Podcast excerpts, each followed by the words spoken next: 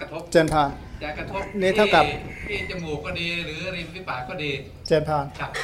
อันนี้จมูกหรือริมฝีปากก็ได้นะนะจมูกกับลมนั่นเองครับเพราะฉะนั้นในตัวตัวที่เจริญเพื่อเป็นอ่าให้เป็นสมถะเนี่ยนะลมกระทบณที่ใดตรงนั้นเรียกว่า นิมิตเนี่ยนะก็ก็ก็ก็ลมเข้าลมออกไอ้ตรงที่กระทบตรงนั้นเรียกว่า นิมิตก็ใส่ใจไป ในนิมิตนั่นแหละตามหลักของสมถะไป ถ้าจะเจริญ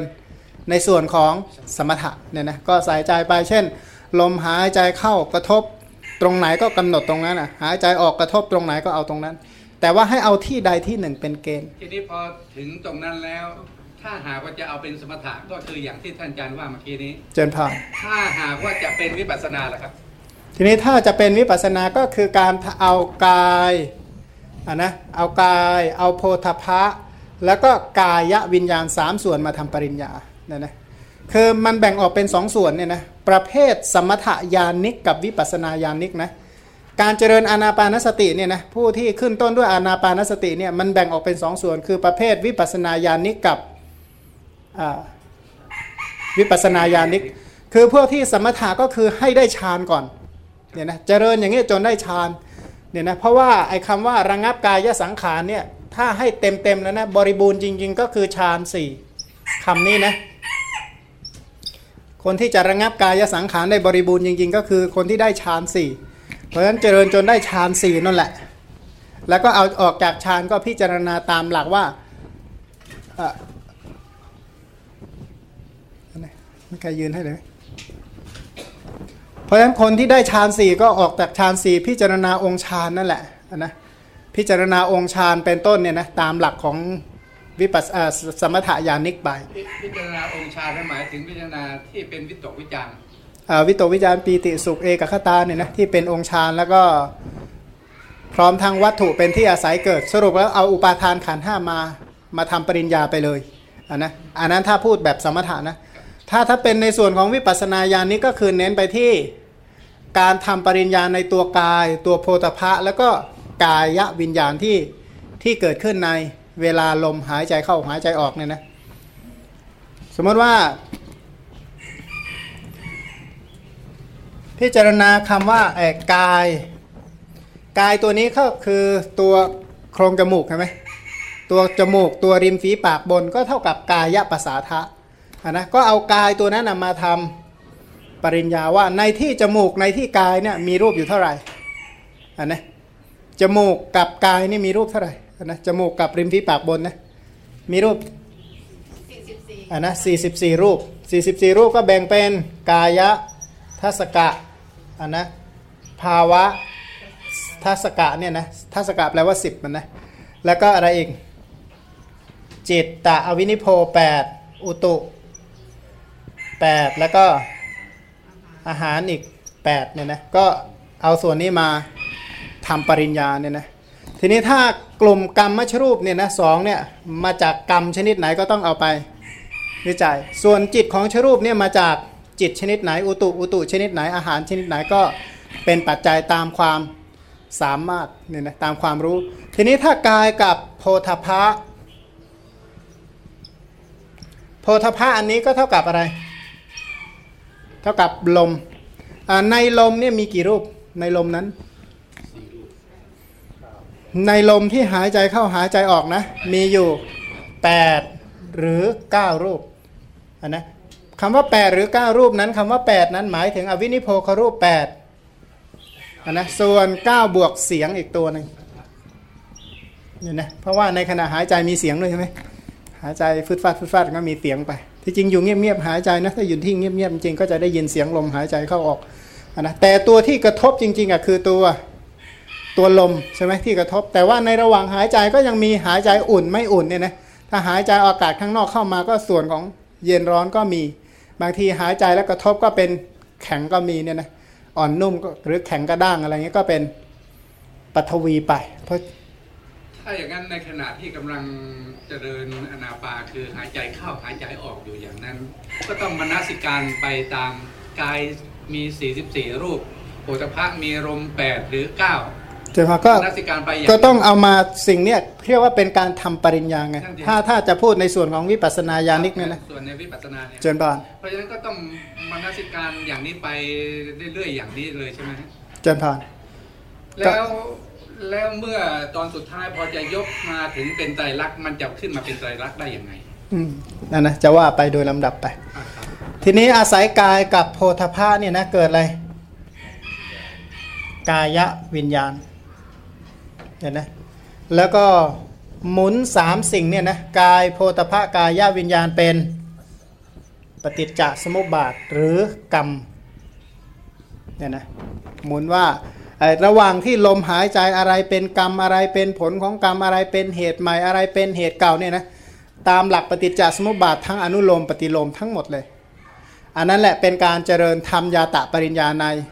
ส่วนตรงนั้น ทีนี้ถ้าทำยาตะปริญญานี้ดีนะในภายในของเราดีก็วิเคราะห์ไอ้ส่วนเนี้ยเป็นภายนอกอะนะภายในดีก็ไปทำเป็น ภายนอกทั้งภายในและภายนอก เพราะฉะนั้นสัตว์ทั้งหลายที่ยังหายใจอยู่เนี่ยนะปานาชาติทั้งหลาย สัตว์ที่มีลมหายใจเข้าหายใจเข้าหายใจออกอยู่ก็ประกอบด้วยธรรมะคล้ายคลึงกันแบบนี้เนี่ยนะคล้ายคลึงกันแบบนี้ก็ตามสมควรแล้วก็ในภพภูมิต่างๆ ก็อันนะคำว่าภายนอกก็คือเว้นตัวเองเพราะฉะนั้นจะพิจารณากว้างขวางขนาดไหนก็ไม่ได้เกี่ยงอันนะแล้วก็ทำทั้งภายในภายนอก ทีนี้เมื่อทำทั้งภายในทั้งภายนอกดีอย่างนี้แล้วเนี่ยนะแล้วก็ถ้าสงเคราะห์โดยกรรมและผลของกรรม ก็เท่ากับพูดถึงอดีตอนาคตแล้วก็ปัจจุบัน เพราะฉะนั้นในการสามชีวิตในสังสารวัตรไม่ได้สงสัยเลยใช่ไหมไม่ได้สงสัยเลยว่าชีวิตในสังสารวัตรเนี่ยดำเนินมายังไง แล้วมายังไงแล้วก็จะไปอย่างไร แล้วก็ชีวิตในปัจจุบันนี้เกิดจากปัจจัยทั้งหลายเหล่าใดเหล่าใดก็ไม่ได้มีความ สงสัย เพราะฉะนั้นจึงละวิจิกิจฉา 16 ประการได้เนี่ยนะเมื่อมีความเข้าใจในส่วนนี้ดี ถ้าบุคคลจะเริ่มทำตีรณะปริญญาก็อันนะวิเคราะห์ในส่วนเหล่านี้ทั้งที่เป็นอดีตอันนะอนาคต แล้วก็ปัจจุบันเห็นนะอดีตอนาคตแล้วก็ปัจจุบันภายในภายนอกเนี่ยนะ มาแบ่งในส่วนที่เป็นอดีตอนาคตและปัจจุบัน เพราะฉะนั้นบุปภาคในการทำตีรณะปริญญาเนี่ยท่านจะเริ่มให้ฝึกทำตั้งแต่หยาบๆก่อน เช่นถ้าพูดถึงถ้าพูดเอาตัวเฉพาะลมหายใจนะไอ้ลมหายใจในชาติอดีตมันก็หมดไปแล้วในอดีตชาตินั่นแหละ ถ้าชาติหน้าเกิดมาหายใจอีกมันก็จะหมดอยู่ในในอนาคตต่อไปอีกนั่นแหละ ทีนี้ถ้าละเอียดลงมาปากกว่านั้นอีก ลมหายใจภายในมันก็หมดในภายในมันมันไม่ไปถึงคนอื่นเขาหายใจหรอกอย่างเงี้ยนะแต่มันมันเปลี่ยนกันหายใจได้นะแต่ว่าไอ้ที่จริงไอ้เฉพาะของเราเนี่ยนะถ้าอยู่ในห้องเดียวกันเนี่ยมันก็หายใจหมดในภายในนั่นแหละ ไม่ไปถึงคนอื่นอะไรหรอกอย่างเงี้ยเพราะฉะนั้นเรื่องของการพิจารณาที่เป็นอนาคตก็ดีหรือเป็นอดีตก็ดี ก็แค่ความคิดอยู่แค่นี้เท่านั้นเองในเรื่องของอดีตและอนาคตก็เป็นอันว่าหมดไปอ๋อคือต้องต้องยกเลยว่า ชีวิตในส่วนอดีตเนี่ยนะก็ประกอบด้วยธรรมะทั้งหลายเหล่านี้ใช่ไหมครับอ่าถ้ายิ่งคนที่เจริญตระกูลสมถายานิกแล้วระลึกชาติได้เนี่ยเขาจะเห็นความแตกต่างกันชัดเจนเลย ในระหว่างที่เป็นอดีต สมมติว่าอดีตชาติเขาเป็นอะไร เขาก็หายใจในชาตินั้นไอ้ลมหายใจในชาตินั้นนั้น มันก็จะหมดแล้ว ถ้าเกิดอีกชาติต่อไปมันก็จะหมดในชาติต่อไปในส่วนทั้งกายโพธาภะแล้วก็กายวิญญาณ อันนี้ประพูดแบบหยาบๆไปก่อนเพ ราะว่าคนที่จะเจริญวิปัสสนาเนื่องจากเห็นชีวิตในระยะยาวแล้ว เขาจึงมาตัดในช่วงระยะสั้นนี้ก่อนเนื่องจากมองเห็นสังสารวัตอย่างตลอดสายไอการเห็นสังสารวัตอย่างตลอดสายนั้นเป็นยาตะปริญญานะการเห็นชีวิตในอดีตในอนาคตทั้งหมดเลยนะอย่างตลอดสายพร้อมทั้งปัจจัย อันนั้นเป็นยาตะปริญญา ทีนี้ก็เริ่มเอามาทำตีรณะปริญญาที่เรียกว่าไอที่อดีตก็หมดไปในส่วนของอดีตนั้นแล้วอันนะอันนั้นเรียกว่าอนิจจังเพราะ สิ้นไปเนี่ยนะชีวิตในอดีตเนี่ยนะก็คือเป็นทุกข์เพราะน่ากลัวเป็นอนัตตาเพราะไม่มีสาระ ทีนี้ถ้าพูดอย่างนี้นะเราเอ๊ะไม่เห็นน่ากลัวตรงไหนเลยหายใจเข้าหายใจออก ถ้าจมูกไม่เป็นหวัดก็ดีไปถ้าเกิดจมูกบกพร่องมีปัญหาหายใจฟุดฟัดฟุดฟัดเนี่ยนะจะรู้ว่าเออทุกข์จริงๆเนี่ยหายใจทรมานเหลือเกินเนี่ยนะเนี่ยนะ เป็นไส้นะเป็นหอบหืดเป็นสารพัดโรคอะไรที่เกี่ยวกับทางเดินหายใจทั้งหลายเลยเนี่ยนะไปเจออากาศที่ไม่บริสุทธิ์เข้าไปเนี่ยนะไปเจออากาศบางอย่างเนี่ยโหแทบสลบเลยแทบเป็นลมเลยอย่างเงี้ยถ้าอย่างนั้นถ้าหากเราไม่เป็นไซนัสไม่เป็นหวัดก็มองไม่เห็นทุกข์เลยครับงั้นก็ไม่ค่อยเห็นทุกข์เพราะฉะนั้นเมื่อไม่เห็นทุกข์อย่างเงี้ยจึงต้องอ่าคือไม่เห็นความทุกข์ของสิ่งเนี้ยนะจึงต้องเอานัยยะเข้ามาจับไงว่าไอ้ที่เป็นอดีตก็เป็นทุกข์ในส่วนของอดีตมันน่ากลัวในส่วนของอดีตนะวิธีทำให้ดูน่ากลัวอีกอย่างหนึ่งก็คือ หนึ่งนาทีคุณจะอมหายใจเท่าไหร่ ไม่ได้นับอะนะลองห้าครั้งยี่สิบสี่ครั้งอะนะเท่าไหร่นะยี่สิบสี่ค่ะประมาณอะอะสี่สิบเอาสิบห้ากันแล้วกันอะหนึ่งนาทีสิบห้าครั้งอะสิบห้าเนี่ยคูณหกสิบเท่าไหร่ แล้วก็เอาสิบหกสิบนี่นะเก้าได้ผลลัพธ์60ก็ไปคูณ24อะนะ 24 ก็คูณปีหนึ่งเท่ากับ 365เนี่ยนะคูณอีก 365 คูณอายุเท่าไหร่ดีเจ็ดสิบเอา70 คูณ 70อะนะอันนี้เท่ากับ 1 ชาตินี่หมายอันถึนะงตายวันนี้นะเลยนะที่เจ็ดสิบนี่หมายว่าตายแล้วเอาเอาเอาเอาเอาเท่าไหร่ก็ได้เอาเอาไม่เป็นไรไม่เป็นไรแต่ว่าสูตรเป็นอย่างนี้เอาเอานี่ ที่เขียนว่าเจ็ดสิบหมายถึงว่าตายแล้วถ้าตาตายอันนี้อันนะเอาเอารวบอายุ70แล้วกันเจ็ดสิบห้าแล้วกันทีนี้ถ้าได้ถ้าได้ตามนี้หมดแล้วนะสมมติถ้าได้ตามนี้นะถ้าจำนวนลมหายใจหนึ่งชาติเนี่ย มันต้องหายใจขนาดเนี้ยถามว่าน่ากลัวขนาดไหนถามว่ามีความสุขไหมในการหายใจเนี่ยนะทีนี้ไอ้ในระหว่างหายใจเนี่ยบางครั้งมันต้องใช้ออกซิเจน ประกอบด้วยบางครั้งเนี่ยต้องไปหาน้ำหกน้ำหอมไปหาอะไรสารพัดเข้ามากว่าจะได้หายใจอย่างนี้นะแล้วอากาศดีกับอากาศไม่ดีที่ต้องหายใจเข้าไปเนี่ยอันไหนมากกว่ากันเป็นต้น เพราะฉะนั้นถ้าในจำนวนลมหายใจตามหลักการที่บวกลบคูณหารไปตามนี้จึงถามว่าน่ากลัวหรือไม่น่ากลัว ในจำนวนลมหายใจทั้งหลายแล้วนะแล้วคนเนี่ยตายเพราะขาดลมหายใจเนี่ยมากหรือน้อยอย่างเงี้ยนะเพราะฉะนั้นจุติจิตมันก็ใกล้ ๆ แถวนั้นแหละ แล้วทีนี้ในส่วนของลมหายใจเนี่ยเชื่อไหมว่าลมหายใจเนี่ยเป็นจิตตชรูป เมื่อเป็นจิตตชรูปรูปที่เกิดจากจิตแล้วจิตที่เป็นเหตุแห่งลมหายใจล่ะอ่านะมีทั้งกุศล อกุศล แล้วก็อัพยากตะ ส่วนอัพยากตะยกไว้ ในส่วนที่เป็นกุศลอกุศลเนี่ยนะที่เป็นสมุทฐานแห่งลมหายใจเข้าออกเนี่ยคุณทำกรรมเท่าไหร่ในระหว่างหายใจเนี่ยนะทำเหตุใหม่เท่าไหร่ ทุกครั้งที่หายใจเข้าออกเนี่ยนะโดยที่มีชาวนะเป็นสมุทฐานทำเหตุอย่างมากมาย เพราะฉะนั้นทำเหตุใหม่ เพราะฉะนั้นไอ้คำว่าเกี่ยวกับลมหายใจเนี่ยเป็นทุกข์เพราะหน้าน่ากลัว แล้วชีวิตแบบนี้ไม่ใช่ชาติเดียวใช่ไหมอดีตอันยาวไกลเนี่ยนะน้ำตามากกว่าน้ำมหาสมุทรเนี่ยขะคนหนึ่งชาติเนี่ยถ้าหลังน้ำตาเพราะเสียใจเนี่ยถึงขันหรือเปล่า ถึงไหมยมน้อย ขันหนึ่งนะ ถ้าใครเจ้าน้ำตาหน่อยอาจจะแก้วเท่านี้ แก้วน้อยๆเท่านี้นะถ้าเก็บเก็บไว้นะถ้าใครที่เจ้าน้ำตามากๆ เสียใจบ่อยๆหรืออะไรเข้าตาแล้วตาน้ำตาไหลบ่อยๆก็อาจจะเยอะหน่อยอันนะก็แล้วก็กว่าจะได้น้ำตาเท่ามหาสมุทรเนี่ยจะต้องหายใจเท่าไหร่อย่างเงี้ยนะเพราะฉะนั้นชีวิตในอดีตถามว่าน่ากลัวไหมแล้วก็ในอนาคตต่อไปเนี่ยนะสำหรับผู้ที่ยังไม่สิ้นวัตตะเนี่ยนะที่ยังละอวิชชาตันหาไม่ได้ ยังยินดีในการหายใจต่อไปจะต้องหายใจอีกเท่าไหร่อย่างเงี้ยในอนาคตต่อไปเอเพราะฉะนั้นสิ่งเหล่านั้นเป็นทุกข์ถามว่าขณะหายใจเข้าถึงหายใจออกไหมก็ไม่ถึงขณะที่หายใจออกก็ไม่ถึงหายใจเข้าเนี่ยนะเพราะฉะนั้นก็ส่วนนั้นนั้นก็หมดในส่วนนั้นไอ้ไม่เที่ยงด้วย แล้วก็มันทุกข์ขนาดนี้ด้วย ถามว่ามีอัตตาอยู่ในนั้นไหมมีใครอยู่ในนั้นไหมเพราะฉะนั้นสิ่งเหล่านั้นไม่เที่ยงเพราะ สิ้นไปเป็นทุกข์เพราะมันน่ากลัวเป็นอนัตตา เพราะไม่มีแก่นสารสาระอยู่ในนั้นเลย ไม่มีสาระอยู่ในลมหายใจเข้าออกเลยนะเพราะฉะนั้นบุคคลจะอาศัยลมหายใจเข้าออกประกอบอาชีพได้ไหมมีอาชีพอะไรที่ใช้ลมหายใจอย่างเดียวนี่ไหมมีไหมอ๋อหมอดมยาไม่ถ้านั่งหายใจเฉยๆแล้วมีอาชีพอยู่ในนั้นเนี่ยหายาก เพราะฉะนั้นถ้าจะว่าไปแล้วไม่มีสาระอยู่ในในลมหายใจเข้าลมหายใจออกเลยเหมือนกันแต่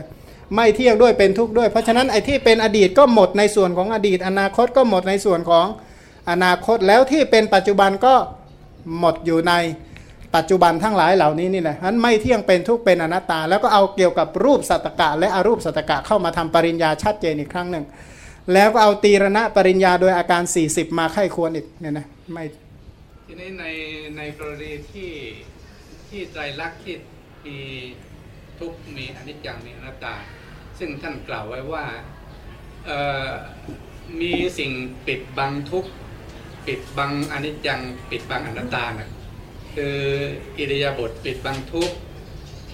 สันติปิดบังอนิจจัง แล้วก็คณะสัญญาปิดบังอนัตตา ในกรณีของอนาปานี้ ในกรณีที่ว่ามีสิ่งปิดบังนี้ก็ไม่ไม่ไม่มีเลยสิครับงั้นใช่ไหมคือถ้าวิเคราะห์ตามนี้ไปแล้วมันก็หมดความปิดบังไปเนี่ยนะถ้าทำปริญญาเหล่านี้อย่างบริบูรณ์นะคือที่จริงแล้วสิ่งทั้งหลายเนี่ยนะไม่เที่ยงเป็นทุกข์แล้วก็เป็นอนัตตาเอง ทั้งหมดเลยนะไม่เที่ยงเป็นทุกข์เป็นอนัตตาอ่า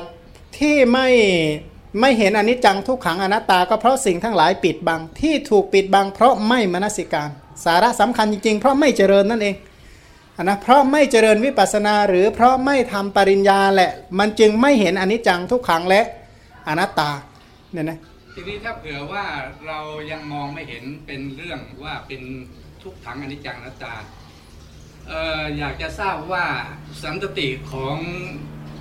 ลมหายใจเข้าลมหายใจออกนั้นคืออะไร สันตติปิดบังทุกข์เอ่อ ในในส่วนเฉพาะในส่วนนี้สัตติปิดบังอนิจจังนะเอ่อสันตติปิดบังอนิจจังครับคือในส่วนเหล่านี้เราก็ไม่ได้มีความสำคัญว่าลมหายใจมันเที่ยงอะไรเนี่ยนะโดยธรรมดาทั่ว ๆ ไปนะใครคิดว่าลมหายใจเที่ยงบ้างแต่ไอ้ที่ว่าอ่าสันตติปิดบังอนิจจังเนี่ยนะมันเป็นบางอย่าง ที่จริงแล้วในส่วนของกายเวทนาจิตธรรมเนี่ยนะสันตติปิดบังอนิจจังอะที่ชัดเจนคือนามธรรม คือโดยเฉพาะจิตเนี่ยนะเมื่อจากไม่มนสิการจิตโดยความเป็นของไม่เที่ยงเนี่ยจิตสิ่งที่ปิดบังอนิจจังชัดคือจิตเนี่ยนะสิ่งที่ปิดบังทุกมากที่สุดคือเกี่ยวกับเรื่องเวทนาเนี่ยนะเวทนา แล้วก็ส่วนที่ปิดบังเกี่ยวกับเรื่องอัตตามากๆสส่วนใหญ่จะเป็นสายนามธรรม เพราะฉะนั้นในส่วนของอลมหายใจเข้าลมหายใจออกก็ไม่ถึงว่ากับไปปิดบังสิ่งนั้น เพียงแต่ว่ามันหนักไปทางโมหะเนี่ยนะถ้าถ้าจะนับสันตติของลมหายใจเข้าลมหายใจออกตามความเข้าใจของผมคือ พอเริ่มหายใจเข้า จนกระทั่งหายใจออก อันนี้เป็นหนึ่งสันตติหรือเปล่าเอ่อหรือว่าจะเอาเฉพาะเข้าก็สันตติหนึ่งออกก็สันตติหนึ่งเอาจิตนั้นๆเป็นสมุทฐานเนี่ยนะเพราะว่าลมหายใจเข้าลมหายใจออกนี่เป็นจิตตชรูป ก็เอาจิตที่เป็น สมุทฐานนั้นๆเนี่ยนะ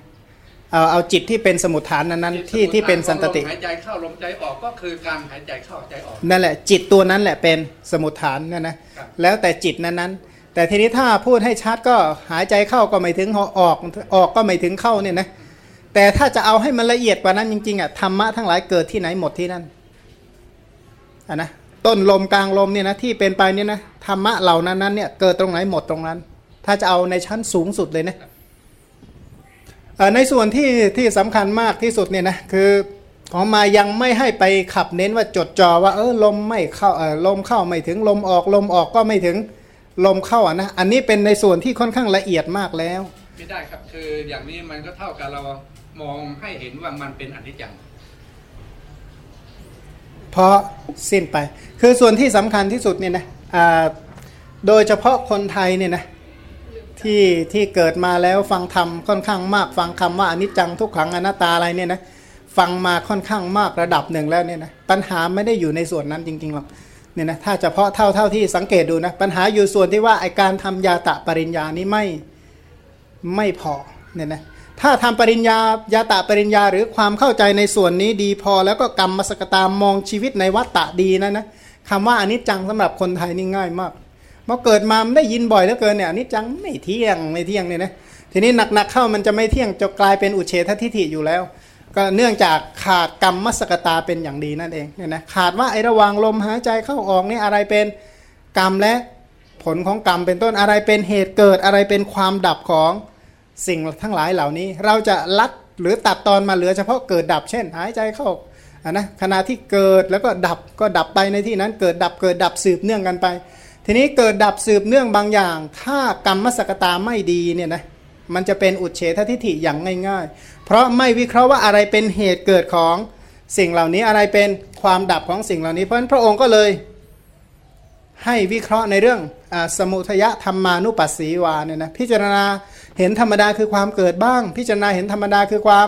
เสื่อมบ้างเนี่ยนะทีนี้ถ้าลมจะเกิดเพราะอะไรเกิด เพราะหนึ่งนะโครงจมูกใช่ไหม ราะมีโครงจมูกหนึ่งเพราะมีกายสองโครงจมูกสามจิต ถ้าได้ปัจจัยสามประการนี้ลมก็เกิดขึ้น ถ้าหมดปัจจัยสามอย่างอย่างใดอย่างหนึ่ง ลมก็หมดไปเนี่ยนะถ้ากายไม่มีหรือทางเดินจมูก เสียหายไปหรือจิตที่เป็นสมุทฐานไม่มีลมนั้นก็หมดไป เพราะฉะนั้นไอความเกิดกับความเสื่อมจึงไม่ได้บอกว่าลมเข้าก็ไม่ถึงลมออกลมออกก็ไม่ถึงลมเข้า ท่านไม่ได้วิเคราะห์แบบนั้น แต่ถ้าวิเคราะห์ว่าองค์ประชุมที่ทำให้มีลมเนื่องจากมีกาย มีทางเดินลมหายใจแล้วก็มีจิตเป็นสมุทฐานสามประการนี้เป็นเหตุเกิดของสิ่งเหล่านี้ ในสามสิ่งนั้นถ้าตัวใดตัวหนึ่ง เสียหายไปอันนั้นเป็นความดับของสิ่งเหล่านี้เนี่ยนะพิจารณาธรรมดาคือทั้งความเกิดความดับแบบนี้มากๆอันนะเสร็จแล้วก็พิจารณาว่ากายนี้มีอยู่นะคือกายที่เป็นลมหายใจเข้าลมหายใจออกนี้มีอยู่ สิ่งเหล่านี้มีอยู่ แต่ถามว่าสิ่งที่มีอยู่เนี่ยเป็นใคร ลมหายใจเข้าลมหายใจออกเนี่ยนะเป็นใครอยู่ในนั้นไหม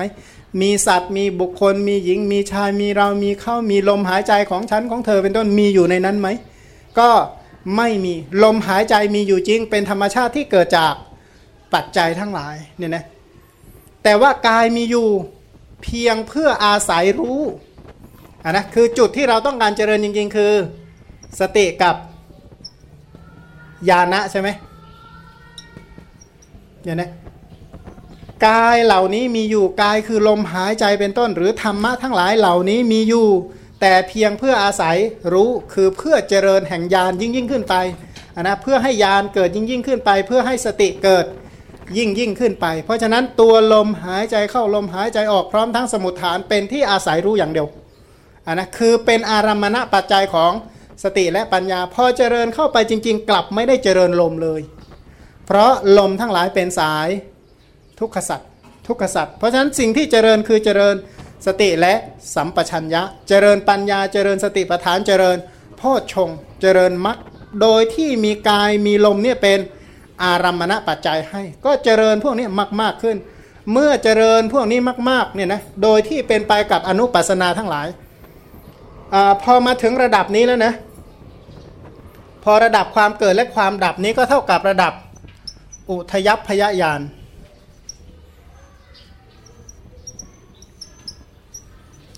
อุทยัพพยญาณจะไปต่อที่อะไรเมื่อกี้เมื่อกี้อุเทศวาระที่พูดไปแล้วใช่ไหมอุเทศวาระขยายไว้ลึกซึ้งแล้ว เพราะฉะนั้นพอมาถึงความเกิดและความเสื่อม คุณกลับไปต่อที่อุเทศวาระคืนเหมือนกันเถอะเพราะตรงนั้นเนี่ยในที่เรียกว่าตามเห็นสิ่งเหล่านี้โดยความเป็นของไม่เที่ยงไม่ใช่ตามเห็นโดยความเป็นของเที่ยง อันนั้นในอุเทศวาระเนี่ยพูดไว้แล้ว เพราะฉะนั้นถ้าปฏิบัติในลมหายใจเข้าลมหายใจออกมีความรู้อย่างตลอดสายก็พ้นทุกข์ได้อันนะครับปรัชการถามครับก็ถึงพุทธพยายามเอ่อพุทธพยายามนี้หมายถึงการพิจารณากายสังขารลมหายใจดับที่ที่พูดอ๋อเหตุเกิดกับความดับไงว่าเหตุ อ๋อไม่ใช่ไม่ใช่ไอ้ส่วนนั้นเนี่ยส่วนสี่หมวดนั้นเป็นส่วนของสมถะไอ้ระงับกายสังขารส่วนหนึ่งนะโดยทั่วๆไปเน้นขยายไปที่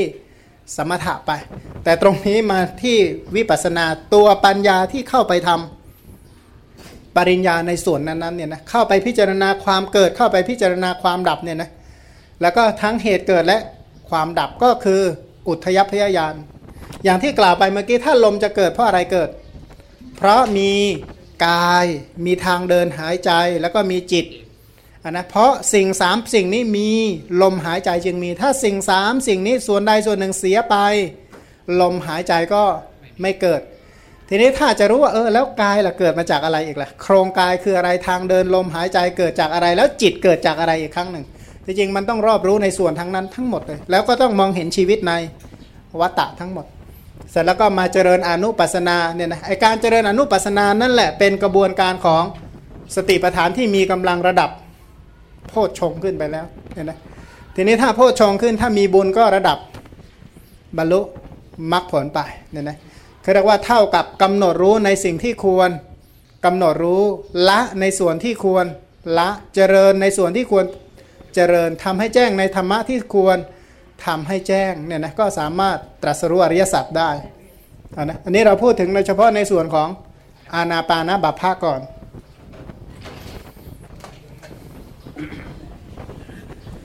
นี่ล่าผู้การเขาว่าเรื่องยาว อันที่จริงนะการเจริญวิปัสสนาในประเทศไทยนะ เรามักจะได้ยินไปขั้นสูงหมดเลยนะอันนี้จังทุกขังอนัตตาเนี่ยนะพอเริ่มเจริญก็จะให้เห็นอนัตตาแล้วเนี่ย นี่เป็น เป็นเรื่องธรรมดาในเมืองไทยครับ มักจะกล่าวถึงการเจริญญาณนะขั้นสูงสูงหมด แต่ว่ายาตาปริญญานะไม่ไม่มีใครพูดถึงเท่าไหร่เลย แล้วยังปฏิเสธอีกเรื่องการเรียนการรู้การรวบรวมข้อมูลเหล่านี้เนี่ยก็ปฏิเสธอีก ก็ไม่ไม่ใช่ถึงกับปฏิเสธ บางแห่งก็อาจจะไม่ให้ความสำคัญมากนะนะก็เอานู่นเลยตรงไปเลยไปไปรู้เลยอันนี้จังทุกขังอนัตตานี่เป็นการ การการปฏิบัติธรรมที่ข้ามขั้นตอนในเมืองไทยอาทิตย์เมื่อกี้นี่พูดถึงในส่วนของอนาปานาบัพพะไปแล้วย้อนไปที่คำว่ากายก่อนอีกครั้งหนึ่งคำว่ากายเนี่ยนะก็คือเท่ากับอะไรรูปประขันกายก็คือรูปประขันถ้ารูปประขันนั้นประกอบไปด้วยอะไรหนึ่งปฐวีสองอาโปสามเตโชสี่ก็ วายโยเนี่ยนะก็คือธาตุสี่ประการนั่นเอง ในบรรดาธาตุสี่ประการเนี่ยนะรูปที่อาศัยธาตุสี่ประการนี้เกิดเรียกว่า อุปาทายรูป เพราะว่าที่จริงแล้วเขาไม่ได้เป็นตัวของตัวเองอะไรหรอกเขาเป็นรูปที่อาศัยมหาพูดเกิดอีกครั้งหนึ่งเนี่ยนะซึ่งมหาพูดคือปัทวีอาโปเตโชวายโยนั้นก็เกิดจากสมุดฐานตามสมควรแก่ตน ทีนี้ในจำนวนปธาตุปัทวีธาตุทั้งหมดมีเท่าไหร่ นะคือปฐวีธาตุโดยลักษณะมันก็แข็งแข็งละที่ไหนมันเกิดมันก็แข็งเหมือนกันหมดละแต่ทีนี้พูดถึงว่าไอ้แข็งที่เรายึดติดในภายในเนี่ยนะมีเท่าไหร่ เพราะว่าปฐวีธาตุมีทั้งส่วนภายในและภายนอก ภายในมี 20นะนะแต่ถ้าเป็นภายนอกก็ไอ้ที่ไม่ใช่ในอะนอกหมดเลยนั่นแหละนะทีนี้ถ้าอาโปธาตุที่มีอยู่ในกายนี้ก็มี 12 เตโชธาตุมีมี 4 วายโยธาตุมี 6เนี่ยนะใน6นี่หนึ่งนะลมพัดขึ้นเบื้องบน2ลมพัดลงเบื้องต่ำสามลมในท้อง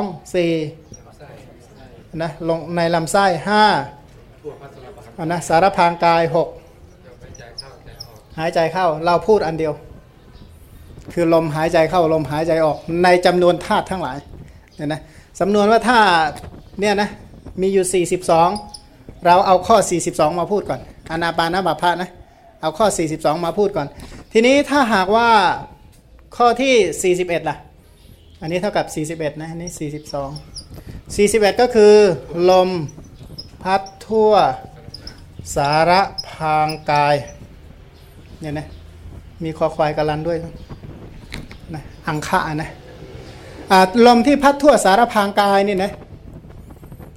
ลมตัวนี้แหละจะเป็นตัวอิทธิพลในการ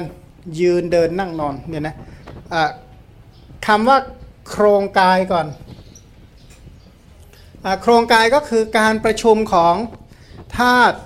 ดินธาตุน้ำนี่แหละการประชุมของธาตุเหล่านี้เรียกว่าโครงกายหรือที่เรียกว่าร่างกาย ร่างกายอันนี้ออกมาในรูปแบบของอะไรบ้าง ยืน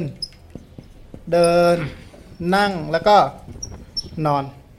อันนะโครงกายคือปฐวีธาตุอาโปธาตุเตโชธาตุเอ่อปฐวีอาโปเนี่ยนะยืนเดินนั่งนอนเพราะอะไรอันนะก็ธาตุนั่นแหละเป็นปัจจัย แต่เป็นตระกูลธาตุลมนั่นแหละเป็นปัจจัยให้เนี่ยนะคือลมพัดทั่วสารพางกายนั่นแหละ เป็นปัจจัยให้ยืนเดินนั่งและนอน ทีนี้ในส่วนของลมพัดทั่วสารพางกายมีสมุดฐานสี่ นะลมพัดทั่วสารพางกายมีสมุดฐานสี่คือหนึ่งกรรมสองจิตสามอุตุสี่อาหารเนี่ยนะในส่วนที่ทำให้ยืนเดินนั่งนอนจริงๆอะมีจิตเป็นสมุทฐาน แต่ไม่ใช่ว่าไม่เกี่ยวกับกรรม ไม่เกี่ยวกับอุตุไม่เกี่ยวกับจิตเกี่ยวด้วยเหมือนกัน อย่างเช่นคนวิ่งเร็วหรือวิ่งช้าเนี่ยนะ ตัวที่สำคัญส่วนหนึ่งอะจิตเป็นสมุทฐาน แล้วก็ในส่วนของกรรมด้วยส่วนของอุตุด้วยในส่วนของอาหารด้วย แต่ว่าตรงๆเลยที่วิ่งขณะวิ่งนั้นเกิดจากจิต แต่ว่าสมุทฐานอื่นๆก็มาอุปถัมภ์เพราะว่าลมพัดทั่วสารพางกายมีสมุทฐาน 4 ประการเนี่ยนะอันนี้เรากรรมจิตเอ่อกรรมอุตุอาหารละไว้ในฐานที่เข้าใจ พูดเฉพาะในส่วนของจิตอย่างเดียว ในจิตที่เป็นเหตุให้ยืนเดินนั่งนอนเนี่ยหนึ่งอกุศลจิต 12 มหากุศลจิต8เนี่ยนะเพราะฉะนั้นอภิธรรมเนี่ยเอามาใช้หมดเลยนะเพราะฉะนั้นในส่วนเนี้ยเป็นสมุทฐานสำคัญนะถ้ากุศลจิต 12 บวกเจตสิกที่ประกอบ 27เนี่ยนะมหากุศลจิต 8 บวกเจตสิกที่ประกอบ 38เนี่ยนะอันนี้ทั้งหมดเป็นสมุทฐานให้ลมพัดทั่วสารพางกาย ลมพัดทั่วสารพางกายนี้อีกชื่อหนึ่งว่าจิต ตชะวายโยธาตเนี่ยนะถามว่าไอ้ที่กำหนดเนี่ยยืนเดินนั่งนอนเนี่ยนะตัวที่อารมณ์ของวิปัสสนาจริงๆอะคือการพิจารณาตัวนี้ ตัวยืนเดินนั่งและนอนอันนะที่มีจิตเป็นสมุทฐาน แต่ที่จริงแล้วถ้ายืนเดินนั่งนอนก็เป็นคำพูดรวมๆของปัทวีและอาโปนั่นแหละ แสดงว่ารู้กันแล้วเนี่ยนะ ก็บอกว่าทำไมต้องมาพิจารณาอันนี้ล่ะ เพราะว่าเคยไปดูนักวิ่งนักเดินอะไรทั้งหลายแหละไหมอ่านะเนื่องจากยึดติดในการไปดูแข่งกีฬาทั้งหลายแหละก็คือตระกูลนี้แหละ ที่ยึดติดเนี่ยนะยึดติดรูปประเภทนี้แม้กระทั่งเดินแบบเดินอะไรทั้งหลายแหละพวกนั้นก็คือตระกูลสายนี้นั่นแหละ หรือพวกดนตรีทั้งหลายที่มีการแสดงร่ายรำทั้งหลายก็คือในส่วนเหล่านี้ เพราะฉะนั้นพิจารณาหนึ่งคือตัวยืนเดินนั่งนอน คำว่าตัวยืนเดินนั่งนอนหมายถึงปัทวีตัวอาโปนั่นแหละเป็นเหตุให้เอ่อเป็นตัวยืนเดินนั่งนอนจริงๆอันนะสองจิตตชาวาจิตตชาวายโยอันที่เป็นธาตุลมซึ่งมีจิตเป็นสมุทฐานสามตัวจิตเนี่ยนะหนึ่งอิริยาบถตัวอิริยาบถสองจิตชาวายโยสามจิต เพราะฉะนั้นในอัตถกถาสุตตานิบาตวิชยสูตรพูดถึงว่าความต่างแห่งกาย หรือกายตัวนี้หมายถึงอิริยาบถเนี่ยนะความต่างแห่งอิริยาบถหรือความต่างแห่งกาย เพราะอะไรต่าง เพราะจิตตชรูปต่างอะนะจิตตชรูปต่างเลยทำให้ยืนเดินนั่งนอนเนี่ยต่าง ยืนเดินนั่งนอนที่ต่างเพราะอะไรต่าง เพราะจิตต่างนะนะเพราะจิตต่างนะจิตต่างทำให้จิตชาวายโยต่าง จิตชาวายโยต่างทำให้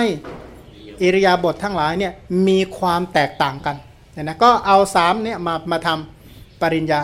เพราะฉะนั้นเวลามองเห็นใครที่เรียกว่าสมมตินะนั่งอยู่ขณะนี้ถ้าเอานั่งมาพิจารณากัน เช่นเห็นที่นั่งนั่งกันอยู่เนี่ยนะก็พิจารณาเออที่นั่งเนี่ยเนื่องจากจิตชาวายโยนั่นแหละทำให้ทรงตัวทำให้เกิด การนั่งขึ้นเนี่ยนะเพราะตัวนั่งคือรูปทั้งหลายเหล่านี้ จิตเป็นสมุทฐานให้ไม่ใช่จิตชาวายโยทำให้ทรงนั่ง แล้วก็จิตเป็นปัจจัย เพราะจิตเป็นปัจจัยนั่นแหละนั่งจึงไม่เหมือนกันเลยอ่านะก็แล้วแต่ว่านั่งยังมีความสุขหรือทุกข์อะเพราะว่าโลภะแปดโทสะสองโมหะสองหรือมหากุศล8เนี่ยเป็นไปกับทานศีลภาวนาเนี่ยนะ ก็ดูอีกครั้งว่าไอ้จิตที่เป็นเหล่านี้เป็นปัจจัยให้จิตชาวายโยเกิดอิริยาบถสีเนี่ยขึ้นลักษณะนี้ เพราะฉะนั้นถ้าพูดแบบคนเข้าใจดีอยู่แล้วเนี่ยนะเขาบอกกายต่าง กายต่างหรืออิริยาบถต่างก็คือตัวเนี้ยต่างเพราะจิตชาวายโยต่าง จิตชาวายโยต่าง เพราะจิตต่าง แล้วทำไมจิตจึงต่าง อารมณ์ต่างวัตถุต่าง อุปนิสัยต่าง นนะก็มีความหลากหลายอย่างนี้แหละอันนะแล้วก็เมื่อพิจารณาอย่างนี้แหละ เรียกว่าการเจริญอิริยาบถบัพพะแต่ว่าหลักจริงๆหนึ่งสูตรเขาภายในอันนะพิจารณาอย่างที่กล่าวไปเมื่อกี้เป็นภายใน พิจารณาเป็นภายนอก พิจารณาทั้งภายในและภายนอกเนี่ยนะพิจารณาเห็นธรรมดาคือความเกิด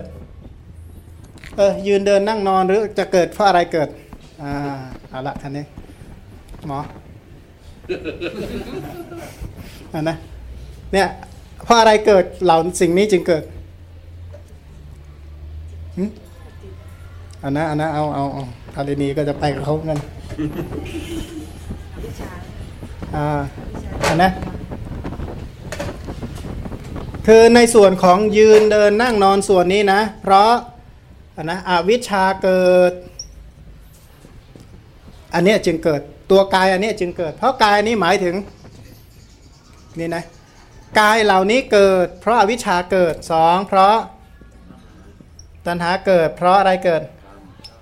กรรมเกิดแล้วก็อาหารถ้าอาหารบวกจิตบวกอุตุเข้าไปด้วยนี่นะแล้วก็ตัวตัวรูปตัวนี้อะตัวรูปอะนะ ตัวรูปตัวนิพพัติก็คือตัวยืนเดินนั่งนอนนี่แหละอะนะเพราะไอ้ที่ยืนเดินนั่งนอนอันนี้แหละเรียกว่าอะไร ชาติชราเนี่ยนะอันนี้พูดพูดถึงในส่วนของชาติตัวที่เกิดขึ้นอันนะแล้วก็ผลพวงของอันนี้ก็คือชรากับมรณะอันนะเรียกว่าตัวนิพพัตติลักษณะ อันนี้คือความเกิดของกายอันนี้ อวิชชาเป็นปัจจัยอะไรให้กายเกิดเนี่ยนะกายอันนี้ที่เกิดอวิชชาอะไร ตัณหาชนิดไหนเป็นปัจจัยให้กายนี้เกิดกรรมชนิดไหนทำให้กายเหล่านี้เกิด ถ้าส่วนอาหารก็ไปถามที่ตลาดก็แล้วกันอาหารอะไรก่อให้กายไหนเกิดในส่วนไหนเกิดเนี่ยนะถามหมอก็ได้ว่ากินอะไรจึงจะกายจะดีเดินคล่องสะดวกอะไรเงี้ยนะต้องใช้วิตามินอะไรบ้างยืนเดินนั่งนอนจะได้เลื่อนขึ้นนะนะหรือเอายาไปอย่างเงี้ยนะก็อาหารเหมือนกันนั่นแหละ ก็พิจารณานี่ธรรมดาคือความเกิด ทีนี้ถ้าพิจารณาถึงความเสื่อมคืออะไร ถ้าอวิชชาดับ พวกนี้ทั้งหมดก็ดับ ถ้าตัณหาดับ พวกนี้ก็ดับ กรรมดับ รูปทั้งหลายเหล่านี้ก็ดับ ถ้าอาหารดับรูปก็ดับนะนะ จิตดับรูปก็ดับอยู่แล้ว อันนี้ตรงตัวนะ แล้วก็ถ้าอุตุนั้นนั้นดับรูปเหล่านี้ทั้งหลายก็ดับแล้วก็เที่ยงรูปเนี่ยเที่ยงหรือไม่เที่ยง ยังไงก็ต้องมีมรณะอยู่แล้ว ก็บอกว่าถึงรักษายังไงก็ตาย แต่อาจจะตายช้าอีกหน่อยเงี้ยแต่อาจจะหมดเป็นเพิ่มเป็นหลายๆแสนเนี่ยนะตายแน่แต่ว่าอาจจะยืดไปอีกสักเดือนครึ่งแต่หมดสามแสนอย่างเงี้ยนะเขาว่างั้นนะซื้อแพงมากเดือนหนึ่งนะวันใครที่สุขภาพดีๆ แล้วอยู่ไปวันๆหนึ่งอย่าไปนี่นะโหคนไข้หลายๆ คนเนี่ยเขาจะซื้ออยู่แค่เดือนครึ่งเขาหมดหลายแสนนะอันนั้นก็ก็น่าน่าภูมิใจนะโหมีบุญนะเกิดสุขภาพดีอยู่ได้นานๆกันอย่างเงี้ยทีนี้ปัญหาว่าเอาบุญไปทำอะไรกันเนี่ยนะ เอาทีนี้นี่คือเรียกว่าพิจารณาเห็นความเกิดและความดับในกายนี้ เสร็จแล้วถามว่าแค่นี้พอหรือยัง ก็หลังจากนั้นก็อนุปัสนาเจ็ดอีก ตามอุเทศสวาระเข้าไปเนี่ยนะเพราะอันนี้เรียกว่านิเทศก็คืออ,อุเทศเนี่ยนะพูดในชั้นสูงเลยถ้าจะเปรียบอุปมาเนี่ยสมมติว่า 1 ถึง 10 อันนี้ 5 ส่วนของอุตเอ่ออุเทศวาระเนี่ยเท่ากับพูด6ถึง10เนี่ยนะอุเทศวาระนะเท่ากับพูด6ถึง10 เลยอันนะถ้านับถ้าเปรียบเทียบเป็นตัวเลขนะอันนี้เท่ากับอุเทศ เป็นอุเฉดได้ไหม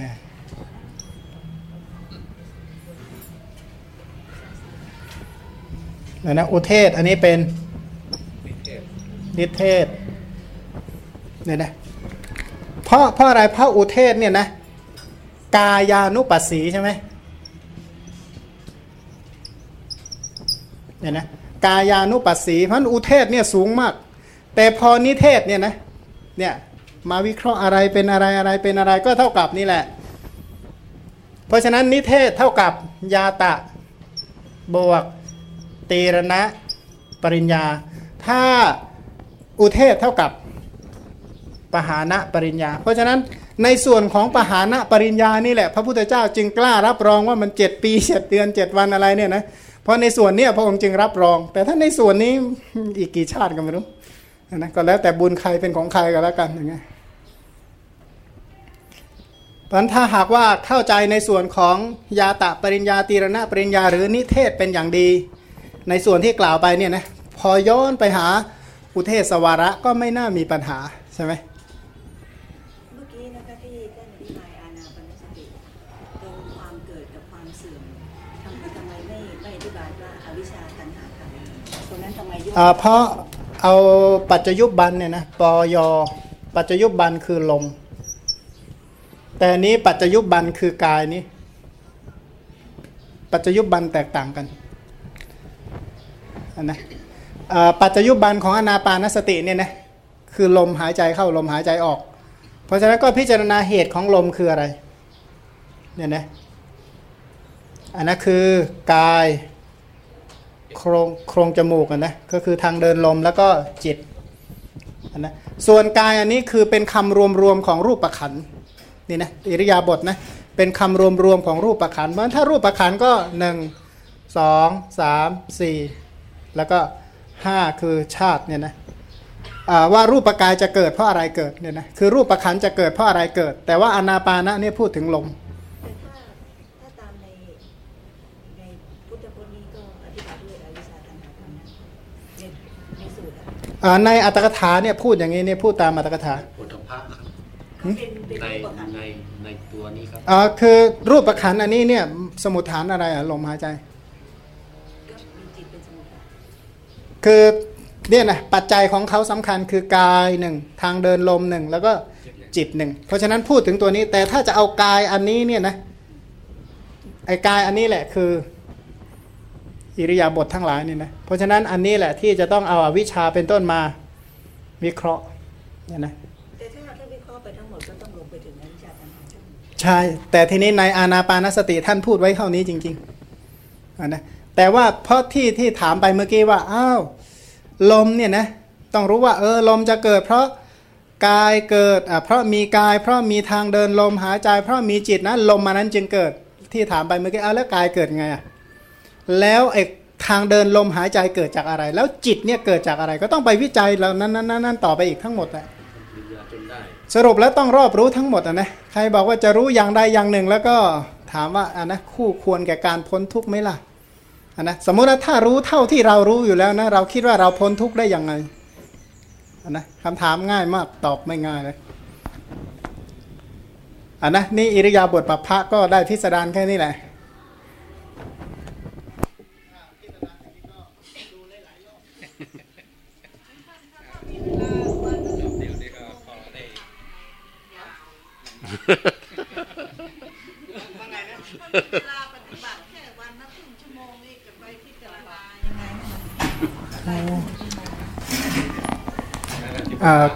ผมขอมาเข้าใจแล้วล่ะเขามีโยมคนหนึ่งเขาพูดนะเขาเขาพูดมานะเขาเขาผมมาพูดตามเขานะก็บอกท่านเอ้ยเขาว่า วันหนึ่งก็ยี่สิบสี่ชั่วโมงเท่ากันนั่นแหละทีนี้ใครจะไปแบ่งทำอะไรมากกว่ากัน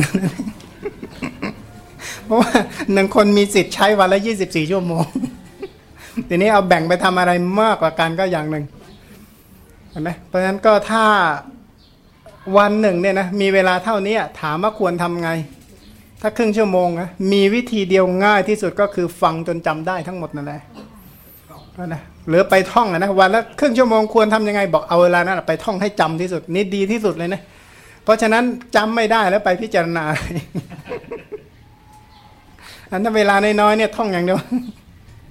อาจารย์ก็ได้บรรยายจบไปแล้ว คราวนี้ผมก็ อยากจะฟังจริงๆนะไม่ใช่ว่าจะแกล้งคุณจุ๋มนะก็อยากเออคุณจุ๋มสรุปหน่อยที่ว่าเจริญวิปัสสนาเนี่ยยังไงเมื่อกี้เคยถามผมอะ่ะคราวนี้คุณจุ๋มต้องตอบผมบ้าง เอาละเอาอริยปัฏฐบัพพะเนี่ยนะอริยบทเนี่ยอาจจะเจริญยังไง หรือคืออะไร เจริญวิปัสสนาเนี่ยหรือจะถนัดทางอานาปานะก็ลองสรุปให้ฟังสั้น ๆ คือผมเองผมก็ไม่ได้ถนัดอะไร ถึงถาม เพราะไม่ทราบนั่นแหละถึงถาม แล้วชั่วที่มานั่งฟังอยู่ ก็ฟังพร้อมๆกันกับท่านที่ได้ศึกษามาทุกวันทุกวันเนี่ย แล้วจะมาเอาอะไรกับผม ซึ่งผมเพิ่งมาฟังเดี๋ยวนี้ ควรที่จะถามกับบุคคล ซึ่งได้มาเรียนทุกวันทุกวันนั่นแหละว่ามีความเข้าใจว่าอย่างไงบ้าง จะได้มาเป็นการอนุเคราะห์ให้กับผู้ที่ไม่ได้มาเลย